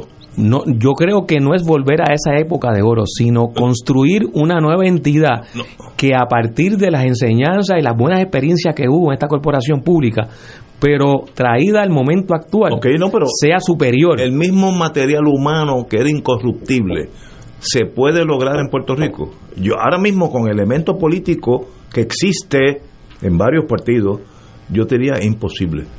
Pues yo creo Porque que el veneno está en el Sí, pero, pero por eso mismo es que esto tiene que ir acompañado de que el país escoja a la gente que haga posible lo que es necesario, lo que no nos lo despinta nadie, o sea, porque esto hay que hacerlo como quiera. Ahora, ¿cuál así? ¿A, a dónde hemos llegado? ¿Luma eh, representa eso? No. ¿Luma resolvió el problema de la corrupción? No. En Luma hay eh, hijos e hijas de funcionarios del partido de gobierno y de, y de otro. Eh, Pero- ahí, pero ahí, si trabajan no en- tengo en- problema. Si son batatas, deben estar votados. Sí, pero no están ahí porque sean eh, Sí, sí, Juan sí, Pérez. por- por- porque porque sean los mejores, eh, sino por la razón Por de su afiliación. Claro. O sea que, que con Luma eso no se resolvió. Tiene que haber una gobernanza distinta. Esa es la propuesta que, que se ha hecho a través de la organización Queremos Sol eh, y la organización Sí, de- Cambio. de la señora Vila. que, que han planteado una estructura, una sugerencia, porque incluso lo plantean para que se pueda incluso enriquecer eh, la idea, pero es una nueva gobernanza de una entidad que va a tener a su cargo proveerle el derecho a la energía al pueblo puertorriqueño. Pero eso sería, Tato, estoy de acuerdo contigo, no, no, no estoy discrepando de ti. Eso sería una transformación del mundo político partidista en Puerto Rico. Empezar otro nuevo movimiento, con otra O- gente, como tú quieras. o a pesar de los sectores políticos partidistas que han sido no solo los que se beneficiaron de ese deterioro, sino que lo alentaron y lo auspiciaron. Y ahora alientan y auspician la privatización. O sea, lo- los responsables de que la Autoridad de Energía Eléctrica eh, haya tomado el rumbo que tomó y que nos ha llevado hasta aquí, son los que sugieren privatizarlo. Bueno, pero si, si ustedes fueron los responsables de, de que la Autoridad de Energía Eléctrica se deteriorara y, y- y dejara la- las buenas prácticas administrativas y gerenciales que tuvo. Bueno, pues entonces hay, hay que plantearse una nueva gobernanza para esa entidad en la que hay que considerar el cooperativismo. Que, que No, bastante ninguneado que está en, A lo- en este país con, a- con a relación lo- a, las políticas del gobierno. A los Austin, Texas. Te estoy En- diciendo, en Estados Unidos hay buenos ejemplos que yo de empresas de energía eléctrica que son que cooperativas. funcionan. Que son cooperativas y funcionan. Ahora, tienen una buena gobernanza. Mi, mi, mi duda, y me da hasta pena porque yo soy puertorriqueño, mi duda es la desconfianza que yo tengo como ciudadano del ente público que nos sirve en este país. Yo no confío en la mitad de ellos. Ya Te lo digo, en- en- y si caen de nuevo y se pueden llevar los Mercedes-Benz para sus casas, se los van a llevar. Entonces, pues hay que transformar el país. La, la ingeniería, perdón, la, el mundo eléctrico sería una faceta de la transformación. Lo mismo en escuelas públicas, en, en, en centros médicos, sería un, un nuevo país. Crear uno, ¿Es posible? Pues seguro, nada imposible. Y- pero además también es la forma de darle algún tipo de viabilidad a lo que está establecido en la ley, una de las leyes que mencionamos, de que para el 2050 el 100% de No, la no generación de energía eléctrica No, sea de fuentes renovables. No, ¿Quieres apostar una botellita de vino? No, yo no, yo, yo- yo no, yo no la voy a apostar, pero yo creo que por ahí tenemos que ir No, no. inevitablemente. Mira, si llegamos al 10%, en el 50%, que ni tú ni yo vamos a estar aquí, tal vez compañero Montalvo esté, Y- y esté solo, esté solo Sí, en pero- este- este- pero este tú- programa. tú, estás partiendo la premisa de las cosas como están hoy. Sí, Para sí, que sí. eso ocurra hay que cambiarlas. Hay que Y cambiarlas. en eso sí coincido contigo que con esta ecuación hay que cambiar el sistema. Eh, el sistema no, no va a moverse y lo que vamos a tener como agencia pública con relación a la energía eléctrica y otras agencias no va a ser lo que nosotros eh, merecemos. Compañero Montalú. Nada, se me ocurre pensar, y no sé si es demasiado iluso, pero sí aquí, como hemos mencionado, desde el año 42, que me corrían los historiadores, que se crea la autoridad entonces de fuentes fluviales. Qué interesante el nombre. Quizás eso hubiera sido el enfoque, y obviamente no estoy en este punto al menos criticando a los que nos precedieron en esa labor, pero quizás se hubiera enfrentado más ya en ese momento, en depender más de otros elementos para generar energía. La pregunta que hay que hacerse cuándo, y me gustaría que alguien nos las contestara, ¿cuándo es que comienza poco a poco la excesiva dependencia en el petróleo como elemento para crear energía? Porque volvemos, fuentes fluviales, la, la visualización era pues, eh, utilizar el elemento hidrográfico. Y voy a dar un ejemplo cercano a nosotros, controversial para algunos, pero esa es la realidad. En Venezuela, el 94% de la generación eléctrica en el país que tiene las reservas de petróleo más grandes del mundo hidroeléctrica. es hidroeléctrica. La represa de Río Guri, que la hizo el gobierno del llamado punto fijo, la de, la de Coge los Copellanos, y que la desarrolló Carlos Andrés Pérez en su primera administración. De hecho, misma administración que nacionalizó el petróleo y que la PDVSA en 1975. Pero en Venezuela, con esa reserva, el Estado, en momento dado, el país decidió que era mejor generar su electricidad a base de represas hidro hidroeléctricas. En Puerto Rico la, las hubo, las hay, no sé en qué estado estén unas y otras. Por ejemplo, todos sabemos, la historia nos dice que a Roberto Sánchez Vilella los recluta en Estados Unidos Luis Muñoz Marín cuando acabó de estudiar ingeniería en Ohio en los años 30, que muy pocos puertorriqueños podían estudiar en la Universidad de 1930, mucho menos en Ohio State. Y le dijo, tenemos estos proyectos y tú tienes que cumplir a Puerto Rico. Y Sánchez Vilella vino y escrito por el mismo Sánchez, ¿cuál fue su primer trabajo? La represa Luquetí y por ahí adelante, y si alguien sabía de gobierno en este país, creo, creo que podemos estipular, estipular, y de esencia del gobierno fue don Roberto Sánchez Pero, pero aquí existen los ríos suficientes para esa generación. Yo desconozco, estoy haciendo Yo tampoco pregunta. lo sé, pero quizás no por su totalidad, pero, Pero- que sea, pero que abona la producción. Por ejemplo, el sol es un aliado nuestro natural. Porque aquí hace un sol de uno, es más, uno se queja del Todo sol. año. Así es, así es. Sí, sí, pues, para producir energía solar es un llame aquí.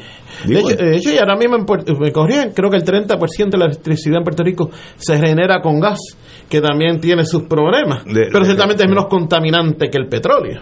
Pero es un hidrocarburo. o sea, eh, Y, y obviamente eh, y de- y debemos estar saliendo de ellos y recurrir a fuentes pero no renovables. estamos, no estamos saliendo. No nos, no nos ofusquemos. Nosotros no hemos hecho nada por ir a energía alternativa. Nada. Ningún gobierno, ni los anteriores ni el presente.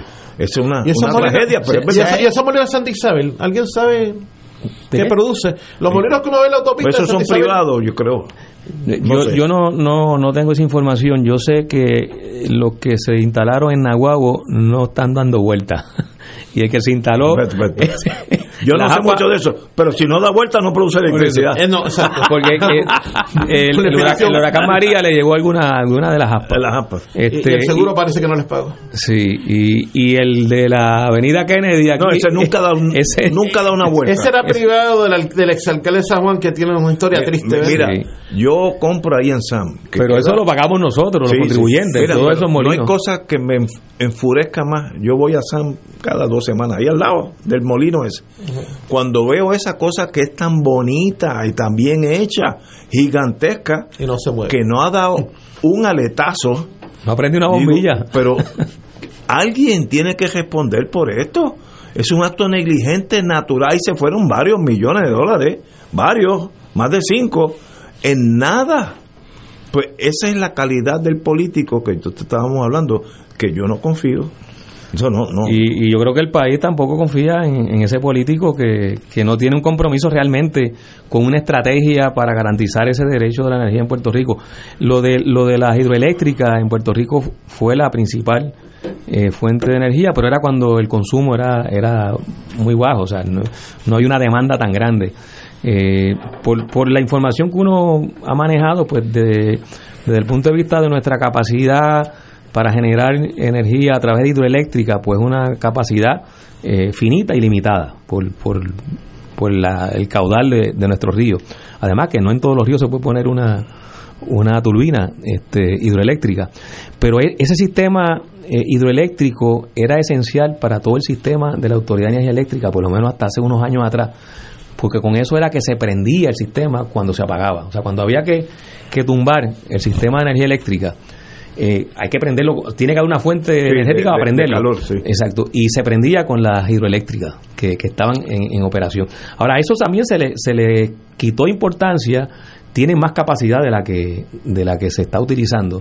Y, y no olvidemos que el alcalde, eh, unos alcaldes de la montaña pusieron a funcionar una hidroeléctrica que estaba, pero que se había abandonado. Creo que José en Comerío, si no me equivoco. Este, en, en Comerío Y en Villalba una, y en Villalba, en fue la que la que la que empezaron, la, la que se activaron. Bueno, le- el, el asunto es que, que eh, lo que lo que es un reto para garantizar que tengamos suficiente energía en nuestro país eh, y que a su vez esto nos represente un costo imposible de pagar y cuando me, me digo a costo no solo en términos de lo que es el pago de la tarifa, lo que cuesta producirla, sino también el costo ambiental. O sea, las plantas generatrices que queman petróleo, que queman gas, contaminan. Y, y, y el resultado de esa combustión se tira al aire y el aire se convierte en el vertedero de esa combustión. Y eso tiene unos, unos impactos ambientales en los ecosistemas y en la salud de los seres humanos, eh, como se ha demostrado por muchísimos estudios que se han hecho en Puerto Rico. Y de hecho en algunas áreas en Puerto Rico eran áreas de no logro en cuanto a la contaminación del aire por las plantas generatrices de, ¿Qué- qué de energía quiere eléctrica. decir no logro? No logro que no que no había no se había reducido la cantidad de contaminantes a los Bueno. estándares que la EPA eh, había establecido y Entiendo. la EPA lo, lo- las catalogaba como áreas de no logro Eh, sobre todo el, el área donde está el sureste donde está eh, eh, en las plantas generatrices en Guayama Aguirre Aguirre Sí. este, y después AES la carbonera que también contamina AES, que es de el, carbón. el aire correcto que, que es a base de quema de carbón bueno lo, lo, lo importante es que nosotros nos movamos a eh, lograr que tengamos una generación de energía eléctrica que sea económicamente viable para toda la gente, para el comercio y que contamine lo menos posible. Y eso se logra con las fuentes de energía renovable. Tú decías, Ignacio, el sol, es- bueno, pues el sol está ahí, Está ahí. y no se va a pagar por los próximos 4.500 millones de años. Eh, va a estar ahí este, generando energía. Pues es aprovechar esa energía como lo han hecho otros países Es que no están en el trópico. que es natural para nosotros. Que- el es aquí natural. es de verdad. Y, y- y es importante destacar porque, porque la, información a veces no se divulga mucho, pero aquí ha habido un aumento en la cantidad de energía renovable que se está produciendo. No es todavía el aumento que se aspira, pero sí ha habido un aumento eh, importante que hay que anotarlo, porque lo que quiere decir esto es que es viable. Eh, ese aumento, aunque no es significativo, demuestra que es viable que se pueda mover la generación de energía eléctrica en Puerto Rico a través de las fuentes renovables y mediante la descentralización de, de, la, de la provisión de, de la misma. Sí, que no sea un que no superior. sea que no esté centralizada porque la centralización lleva a que se va a una planta generatriz Y como ha pasado y, y se cae el sistema ahora cuando son microredes pues se puede caer una planta generatriz pero esa microred sigue funcionando eh, porque tiene su, su, su fuente eh, que le permite mantener la, la energía eléctrica.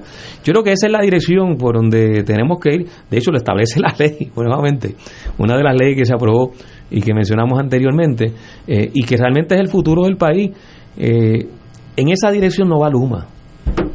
Y, y hay que traer nuevamente el tema, porque, Luma porque Luma está comprometida el, el sistema con, con- y está comprometida con el gas natural. Sí, sí, sí. Eh, y, y- y ahí, ahí va a haber una gran presión de quienes están detrás del negocio de gas natural, que hay mucha gente aquí, pero principalmente en Estados Unidos. El, el- el- el lobby del gas natural en el Congreso es de, la- de los lobbies más poderosos.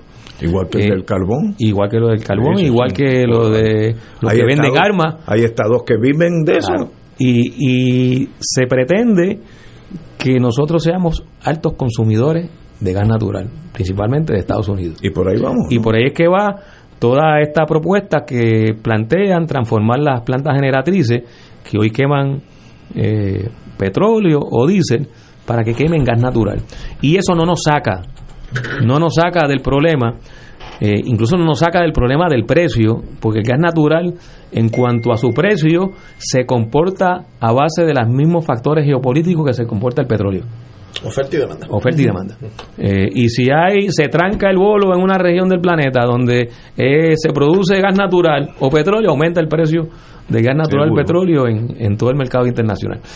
Así que nosotros tenemos que abandonar la, la produ- la producción de energía eléctrica a base de la quema de combustibles fósiles y utilizar el recurso natural gratis que tenemos, que es el combustible por excelencia, que es el sol, el viento en algunas áreas, eh, y todavía no se ha explorado mucho, pero hay estudios que indican que la energía oceanotermal es viable en Puerto Rico y también es una fuente eh, de energía renovable. Lo que debemos evitar ahora, porque la propuesta de movernos en la dirección de energía renovable eh, ha generado mucha simpatía en Puerto Rico eh, y ha llevado a que mucha gente se involucre y ha habido proyectos muy exitosos, como es el de Casa Pueblo en la Junta. Eh, y otras comunidades que han instalado su, su, su placas solares y todo lo que es el sistema solar a base de, de placas fotovoltaicas.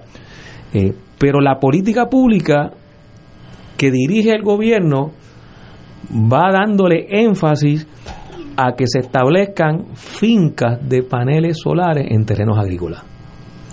Y, y- y- Eso no y lo quieren y lo quieren transmitir de forma simpática como que se trata de energía renovable Eh, pero eso es un eso es un grave error es un grave error porque primero estamos comprometiendo terrenos agrícolas para establecer placas solares para en, lu- en lugar de usarlo para, para sembrar alimentos. Ahora tenemos un déficit de guineo por, como resultado de, la, de las inundaciones provocadas por Fiona, eh, que afectaron principalmente el sur, pero afectaron eh, las plantaciones de, de guineo.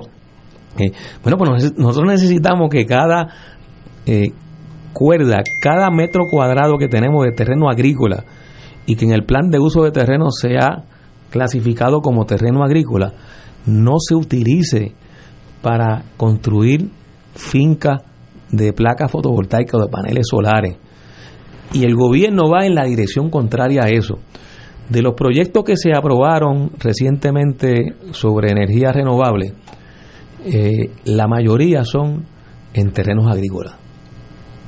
En terrenos agrícolas. Pero, Y- pero eso no es un error tan básico. ¿Y ¿Para qué trae un de planificación? Exacto, este, este, digo porque Qué, esto- qué bueno que traen el, el tema de la Junta de Planificación. ¿Qué hace esos muchachos de 8 a, de 8 a 5? Y Aquí lo que está funcionando es la presión de sectores económicos que tienen terreno o que compraron terreno o que pueden comprar un terreno que es de alto valor agrícola, pero lo quieren comprometer para instalar celdas fotovoltaicas porque eso les genera más dinero.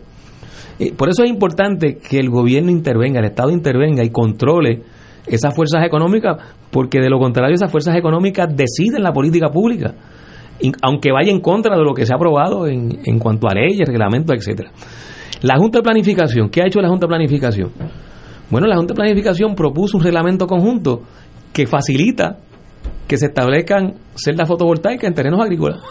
O sea, contrario al plan de uso de terreno. O sea, tenemos, realmente tenemos una, una Sí, sí, dis- sí. disfuncionalidad. No hay, no hay que ser planificador para yo saber eso. Y, y aquí cito a- al, al amigo Francisco Catara, tenemos una atrofia en, en- en lo que son las políticas de planificación, en lo que en lo que son las políticas por un lado, lo que son los reglamentos, lo que lo que decide la Junta de Planificación, lo que decide la Oficina de Gerencia de Permisos.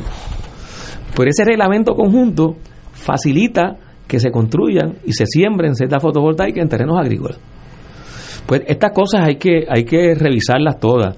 Pero en lo que se revisan, porque Ignacio nos advierte con mucha razón de que aquí hay unos muchachos y unas muchachas que están eh, tomando decisiones políticas que no van en la dirección correcta. Y por eso es importante que en lo que eso se sustituye y se resuelve, eh, la gente tiene que estar ojo a visor. las comunidades tienen que estar ojo a sol como lo han estado, para movilizarse, para denunciar, para protestar, para llamar la atención eh, cuando estas cosas ocurren. Porque, porque se cometen crímenes terribles en términos ambientales, en términos de la seguridad alimentaria, Y hay crímenes- cuando se comprometen los terrenos agrícolas. Hay crímenes que no tienen reversa. Así es. Exacto. O sea, tú puedes hacer un- una aquella idea loca de las minas en Utuado, en Junta, hubiera destruido eso. No existiría ni Utuado ni Anuta. Así que hay cuidado con las cosas que hacen los señores. En un momento dado puede ser una buena idea o una buena idea monetaria, pero luego destruyes un país. Así que va- La vamos. reforma de salud que ocurrió, pero eso otro. Es- exactamente, se vendieron los, los, Hospitales, pero ese ca- a- los- los hospitales. Eh, y, y mira qué clase de jepelpero tenemos ahora en el problema de salud. La tarjetita cuesta 2 billones al año al erario de todos nosotros. Eh, Y responsable en parte de la deuda del gobierno de Puerto Rico. Exactamente, estoy de acuerdo. Señores, tenemos que ir a una pausa, son las seis y media. Vamos a una pausa. Esto es Fuego Cruzado por Radio Paz 810 AM. Beneficiario de Medicare. Con S Advantage recibes más dinero en tu cheque del Seguro Social. Hasta 1.978 dólares con 80 centavos al año. Con el Buy Down tienes dinero directo en tu bolsillo que puedes usar para lo que tú necesites. Un cafecito, un almuerzo, para hacerle unos regalitos a los nietos y a la familia. Aprovechalo hoy y cámbiate a Triple S Advantage. Aplica a cubierta Ahorro Max. Triple S Advantage es una organización de cuidado coordinado con un contrato con Medicare. La afiliación a Triple S Advantage depende de la renovación de contrato. Fuego Cruzado está contigo en todo Puerto Rico. De todo un poco, con Manolo Almeida, el más ameno en tus mañanas por Radio Paz 810 AM. De martes a viernes a las 9 de la mañana. Notas positivas, salud, ambiente, negocios y entretenimiento. De todo un poco. Martes a viernes por Radio Paz. ¡Estamos vivos! Un momento de paz, un espacio sagrado. La mañana del domingo se convierte en una experiencia edificante para compartir con Dani Aponte momentos de paz dominical, testimonios, reflexiones, pensamientos, oraciones, anécdotas y música para fortalecer tu espíritu y enfrentar la vida positivamente. Recibe bendición en el día del Señor y comienza tu semana con momentos de paz dominical junto a Dani Aponte los domingos de 7 y 30 a 8 de la mañana por Radio Paz 810. Escucha los sábados a las 5 de la tarde para servirte un programa del Colegio de Profesionales del Trabajo Social de Puerto Rico con los temas de interés a la comunidad. Recuerda, los sábados a las 5 de la tarde para servirte por Radio Paz 810. Y ahora continúa Fuego Cruzado.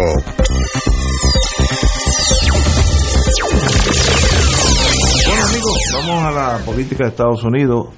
De América de Beautiful. América de Beautiful. Oye, y una buena. ¿Tiene de lo de Maga, ¿Ah? Ignacio? Make, make America Great Again. Sí. Pensé que era Maganedares. Pero dice, pero hay buenas noticias. Trump la tiene difícil. El expresidente tiene muchos escollos en sobrepasar para llevar la- adelante su candidatura. Ni aislado, ni castigado por ser cómplice de una de las escenas más vergonzosas de la democracia estado- estadounidense, cuando tra- trató de darse un golpe de Estado. Donald Trump vuelve como candidato presidencial, lo anunció ayer martes. Eh, dice que eh, Estados Unidos lo necesita a él, que est- Estados Unidos nunca fue tan grande que cuando él estaba como presidente, el señor de, de verdad está mal de la cabeza, pero allá él.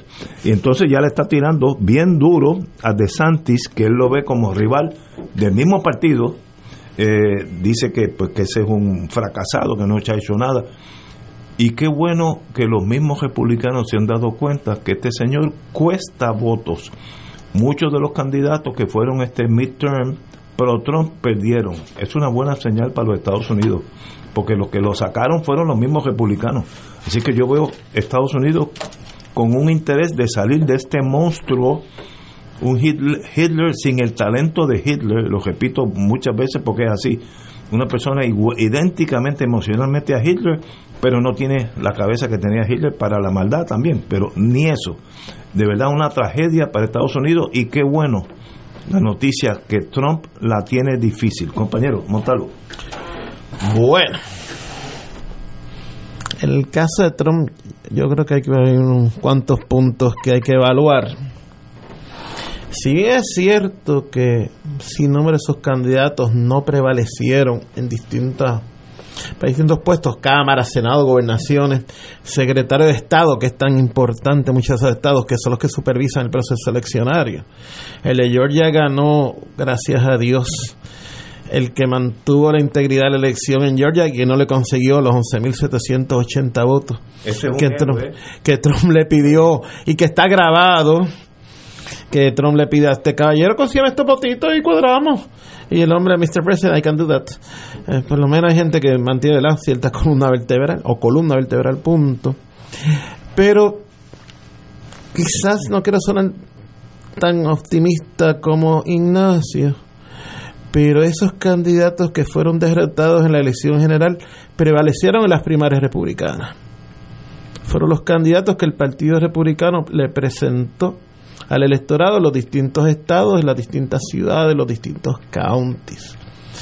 Yo creo que el trompismo todavía está lejos de estar muerto o ni siquiera moribundo. Y el trompismo, yo creo que más que un partido, ya hace un tiempo se convirtió en un culto, con lo peligroso que eso es y que pudiera ser. Ciertamente Trump está debilitado, pero no creo que esté eliminado. Y eh, DeSantis pues tendrá que probarse, ciertamente prevaleció contundentemente en la Florida, pero hay que ver si eso logra trascender a nivel de todos los Estados Unidos hay unas encuestas políticos, sacó una encuesta que en el electorado general republicano todavía Trump lleva una delantera sobre DeSantis y sobre Mike Pence, que es otro candidato que está coqueteando, entre otros, con la posibilidad de, ser el candidato de los republicanos para el 24.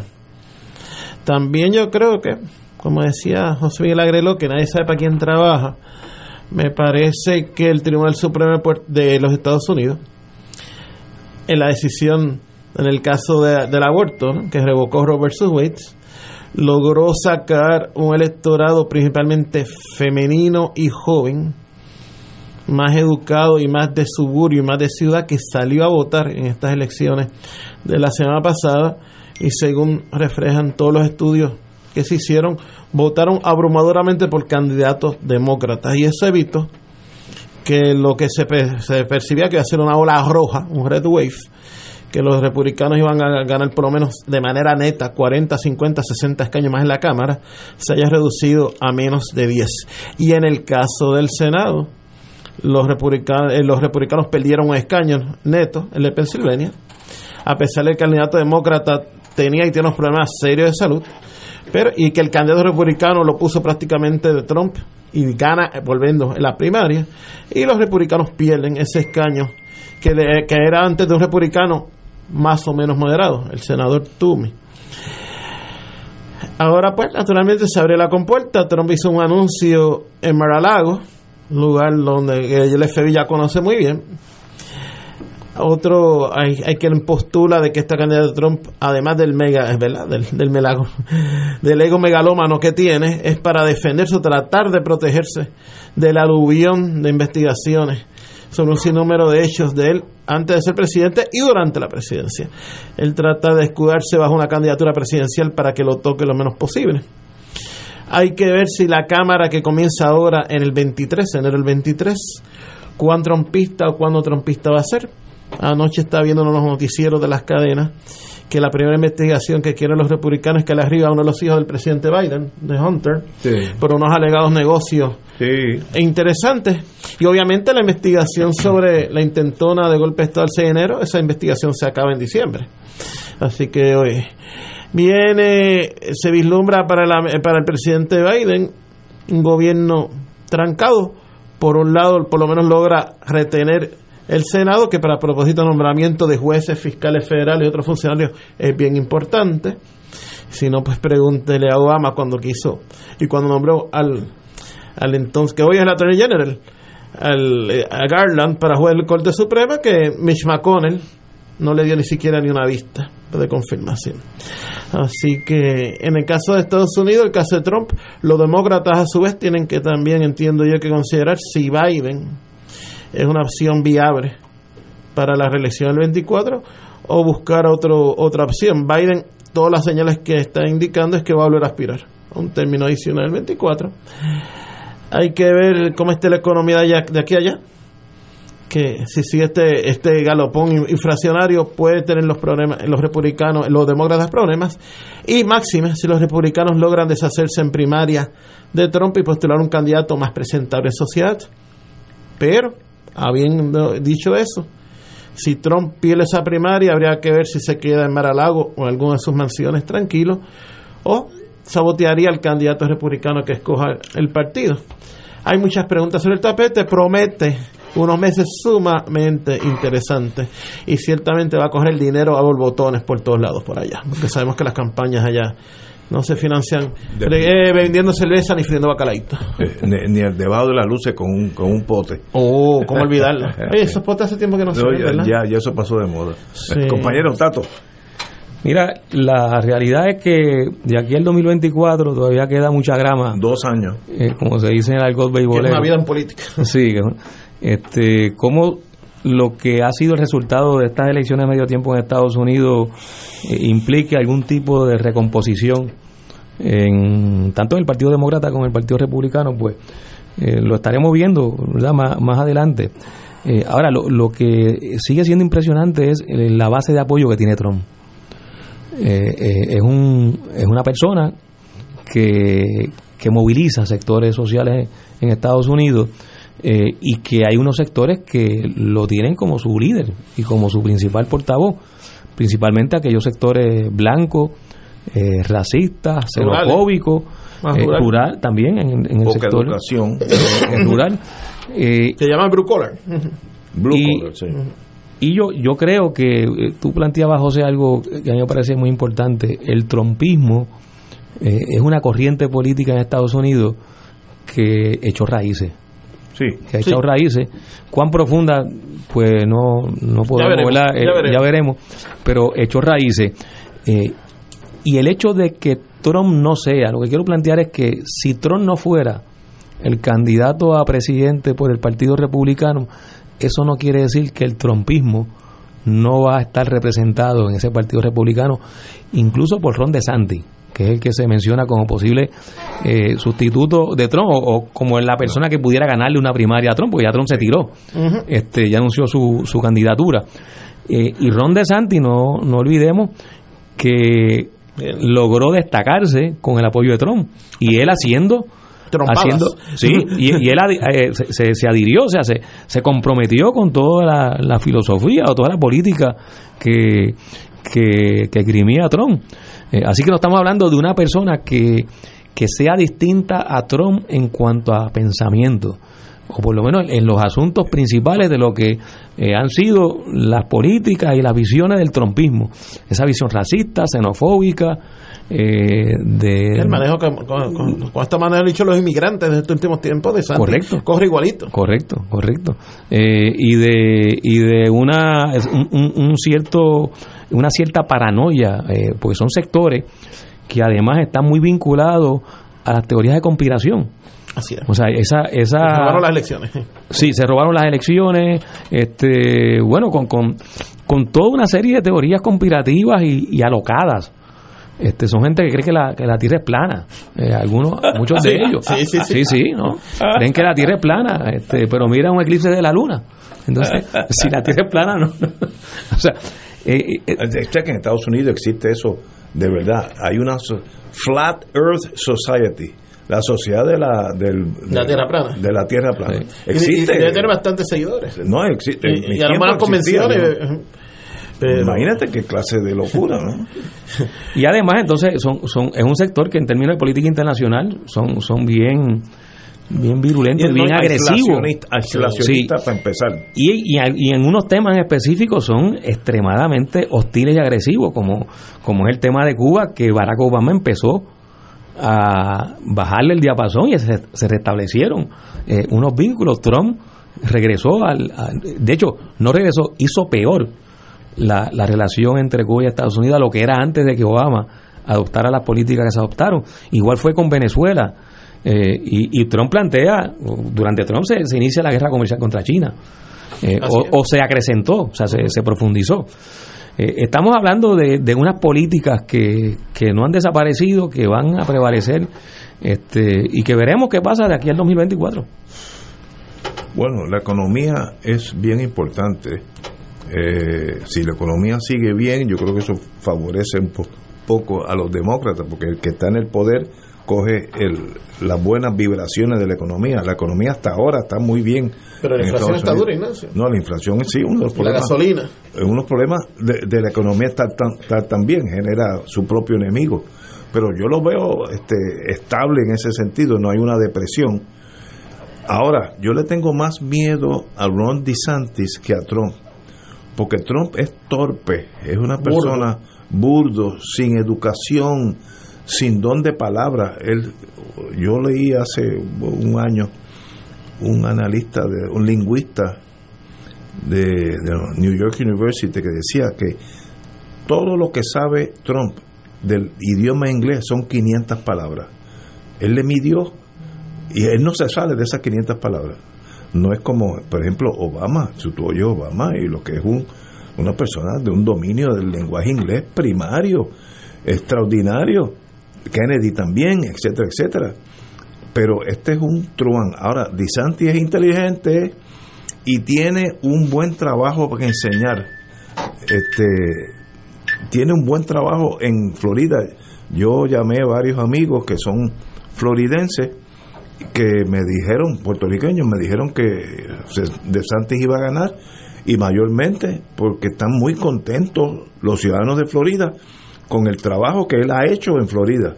Y, así que en los americanos miden a sus líderes. Politics local. Eh, este, este, ¿cómo, ¿Cómo ha ido este gobernador en Massachusetts? Bien, pues estoy con él.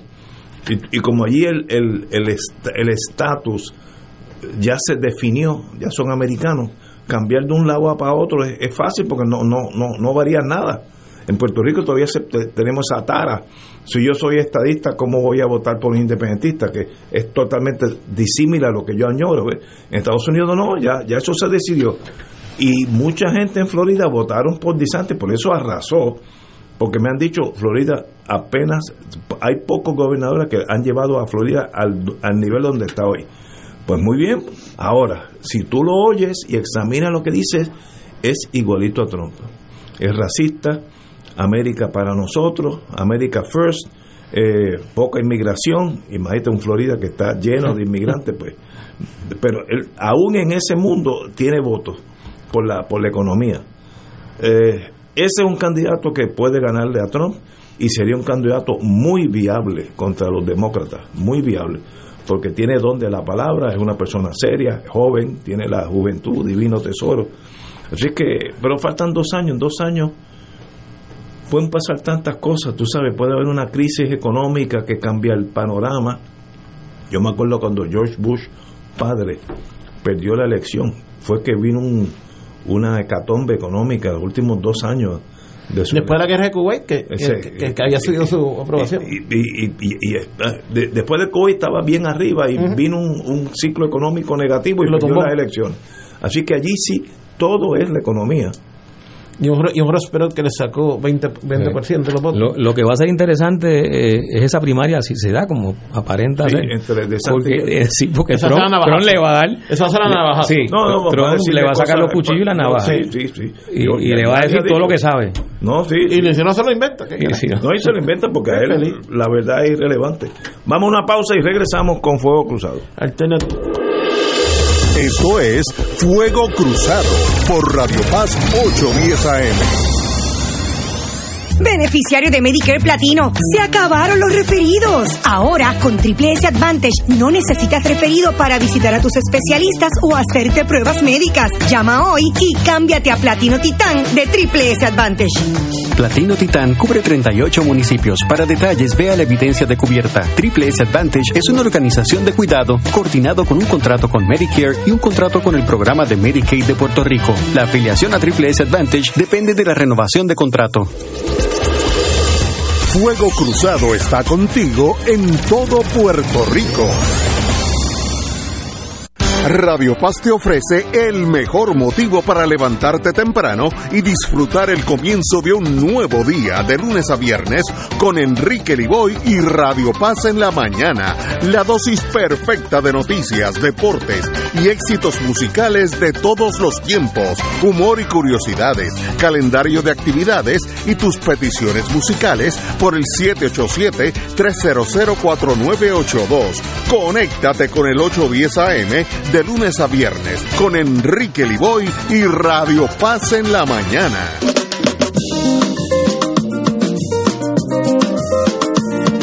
Los días transcurren y tú siempre conmigo. Si llueve, si truena o si sale el sol, tú siempre me das tu buena energía. Eres música, risa, la voz que pone a pensar.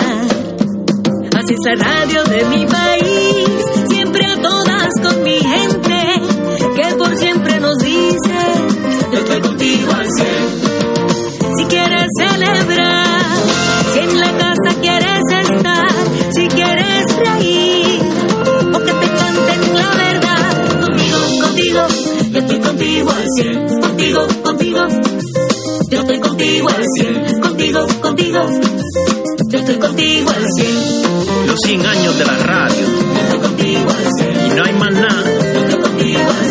que tú lo sepas. Y donde quiera. Y ahora continúa Fuego Cruzado. Regresamos, amigos y amigas, Fuego Cruzado. Bueno, vamos a tocar el tema que tal vez no debíamos gastar un, segundo, pero hay que tocarlo por nuestros políticos. El comisionado de en- en- rescate, ¿cómo se llama? Emergencia, no sé. De negociado. de manejo de En emergencia. una época era, le decían defensa civil, ¿verdad? Sí, antes era eh, la defensa civil. Ahora es manejo de emergencia. Nino Correa eh, volverá al Senado nominado eh, por el señor gobernador, ya que los, represent- los, los políticos nuestros, el Senado, pelón, no pasó sobre su nombramiento y entonces para que no se cuelgue y tenga el efecto de dejar el puesto, retiraron su nombramiento y pasado el término fatal del Senado, pues entonces lo vuelven y nominan y sigue interino. Todo este pugilato es porque la ley de manejo de emergencia indica que el director tiene que tener una maestría en, ese arte de ciencia, lo que sea, que es una estupidez, porque la, la, la, la emergencia es algo que se aprende sobre la calle, tú no estudias en un libro cómo manejar emergencia, pero yo creo, me dijo un amigo mío que tiene mucha mucha sapiencia de ese mundo político, eso fue para limitarle el puesto a una persona que tenía una maestría. Entonces yo dice lo que de estos cinco caballos solamente el que tiene una maestría cualifica. Cualifica, pues cualifica el caballo tuyo. Eso fue hecho a- a la medida. Entonces ahora pasan años y caemos en, en, en la torpeza de esa ley. Eh, Gandhi no tenía eh, una maestría, así que Gandhi no podría ser el, el manejador de emergencias en Puerto Rico.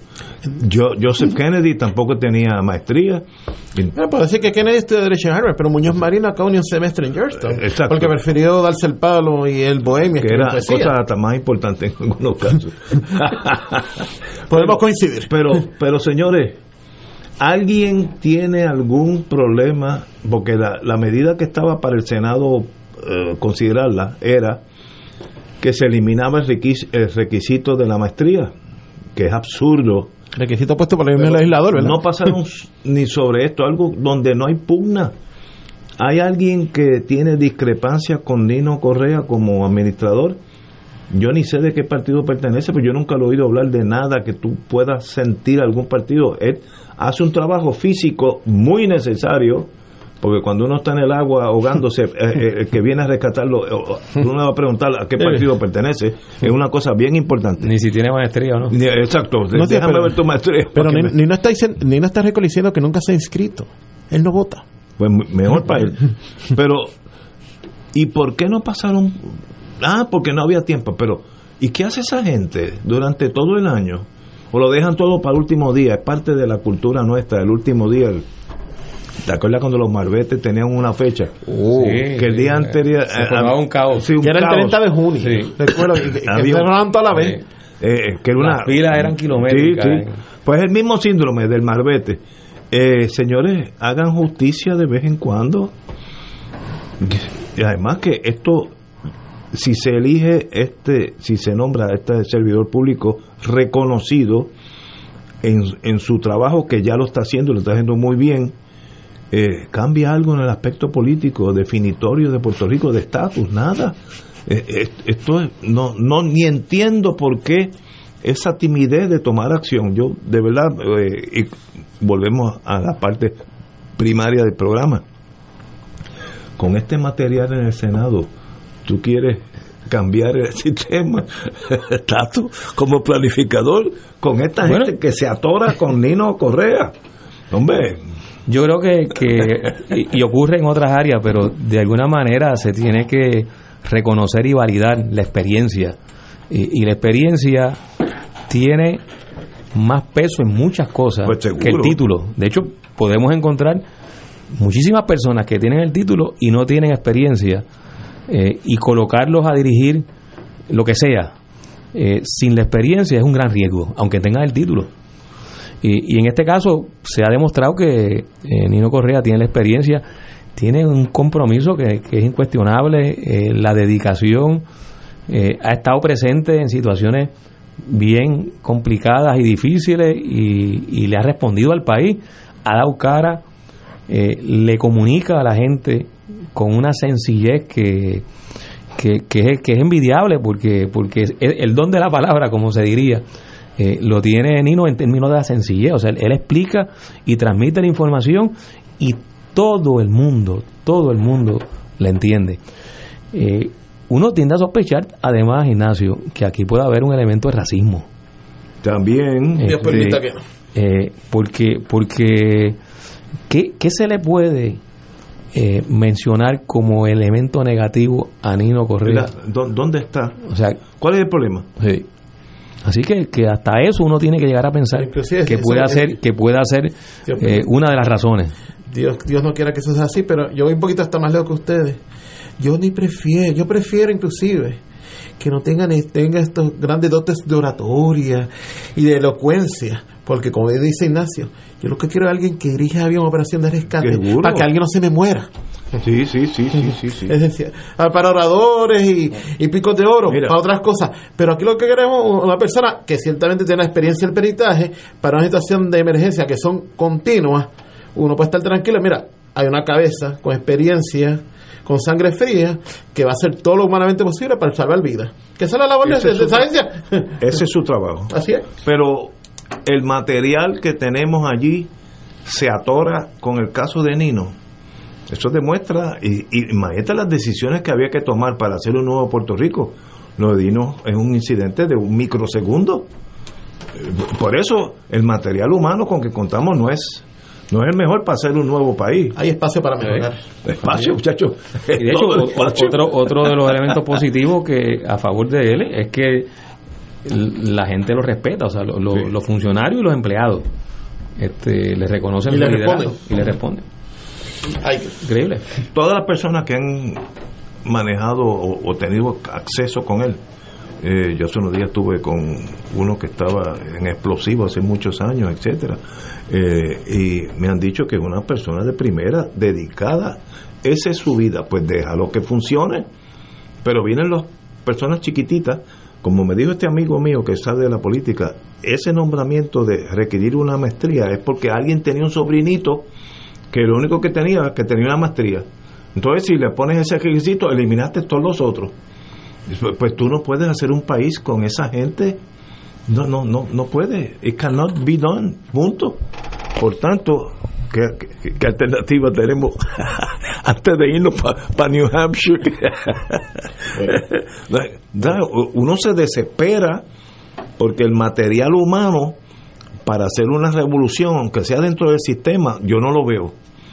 Entonces, sin ese material humano, tú no vas a hacer nada. No, no importa el destino de Puerto Rico, te quedas empantanado en lo que tenemos, que es pues pedir dinero a Estados Unidos. Y la solución de nosotros es cuánto dinero pediste, como dijo un representante hoy, nos dijo, porque ustedes vienen aquí, vienen a pedir dinero. Que ese, obviamente no es muy pro, pro latino, que digamos. Otro estadista. Pero eso han sido, Ignacio, lo- lo- los que han estado a cargo del gobierno de Puerto Estoy de Rico. acuerdo contigo. Por, por eh, los últimos por los 60 últimos- años. Exacto. Pues, ¿Habrá cambios en el horizonte? No tanto Tiene que haberlo. No tanto 60, más decía. Señores, tenemos que irnos. Gracias a don José Montalvo. Gracias a ustedes. Un privilegio tenerte aquí, hermano. El gusto es mío. Gracias. Y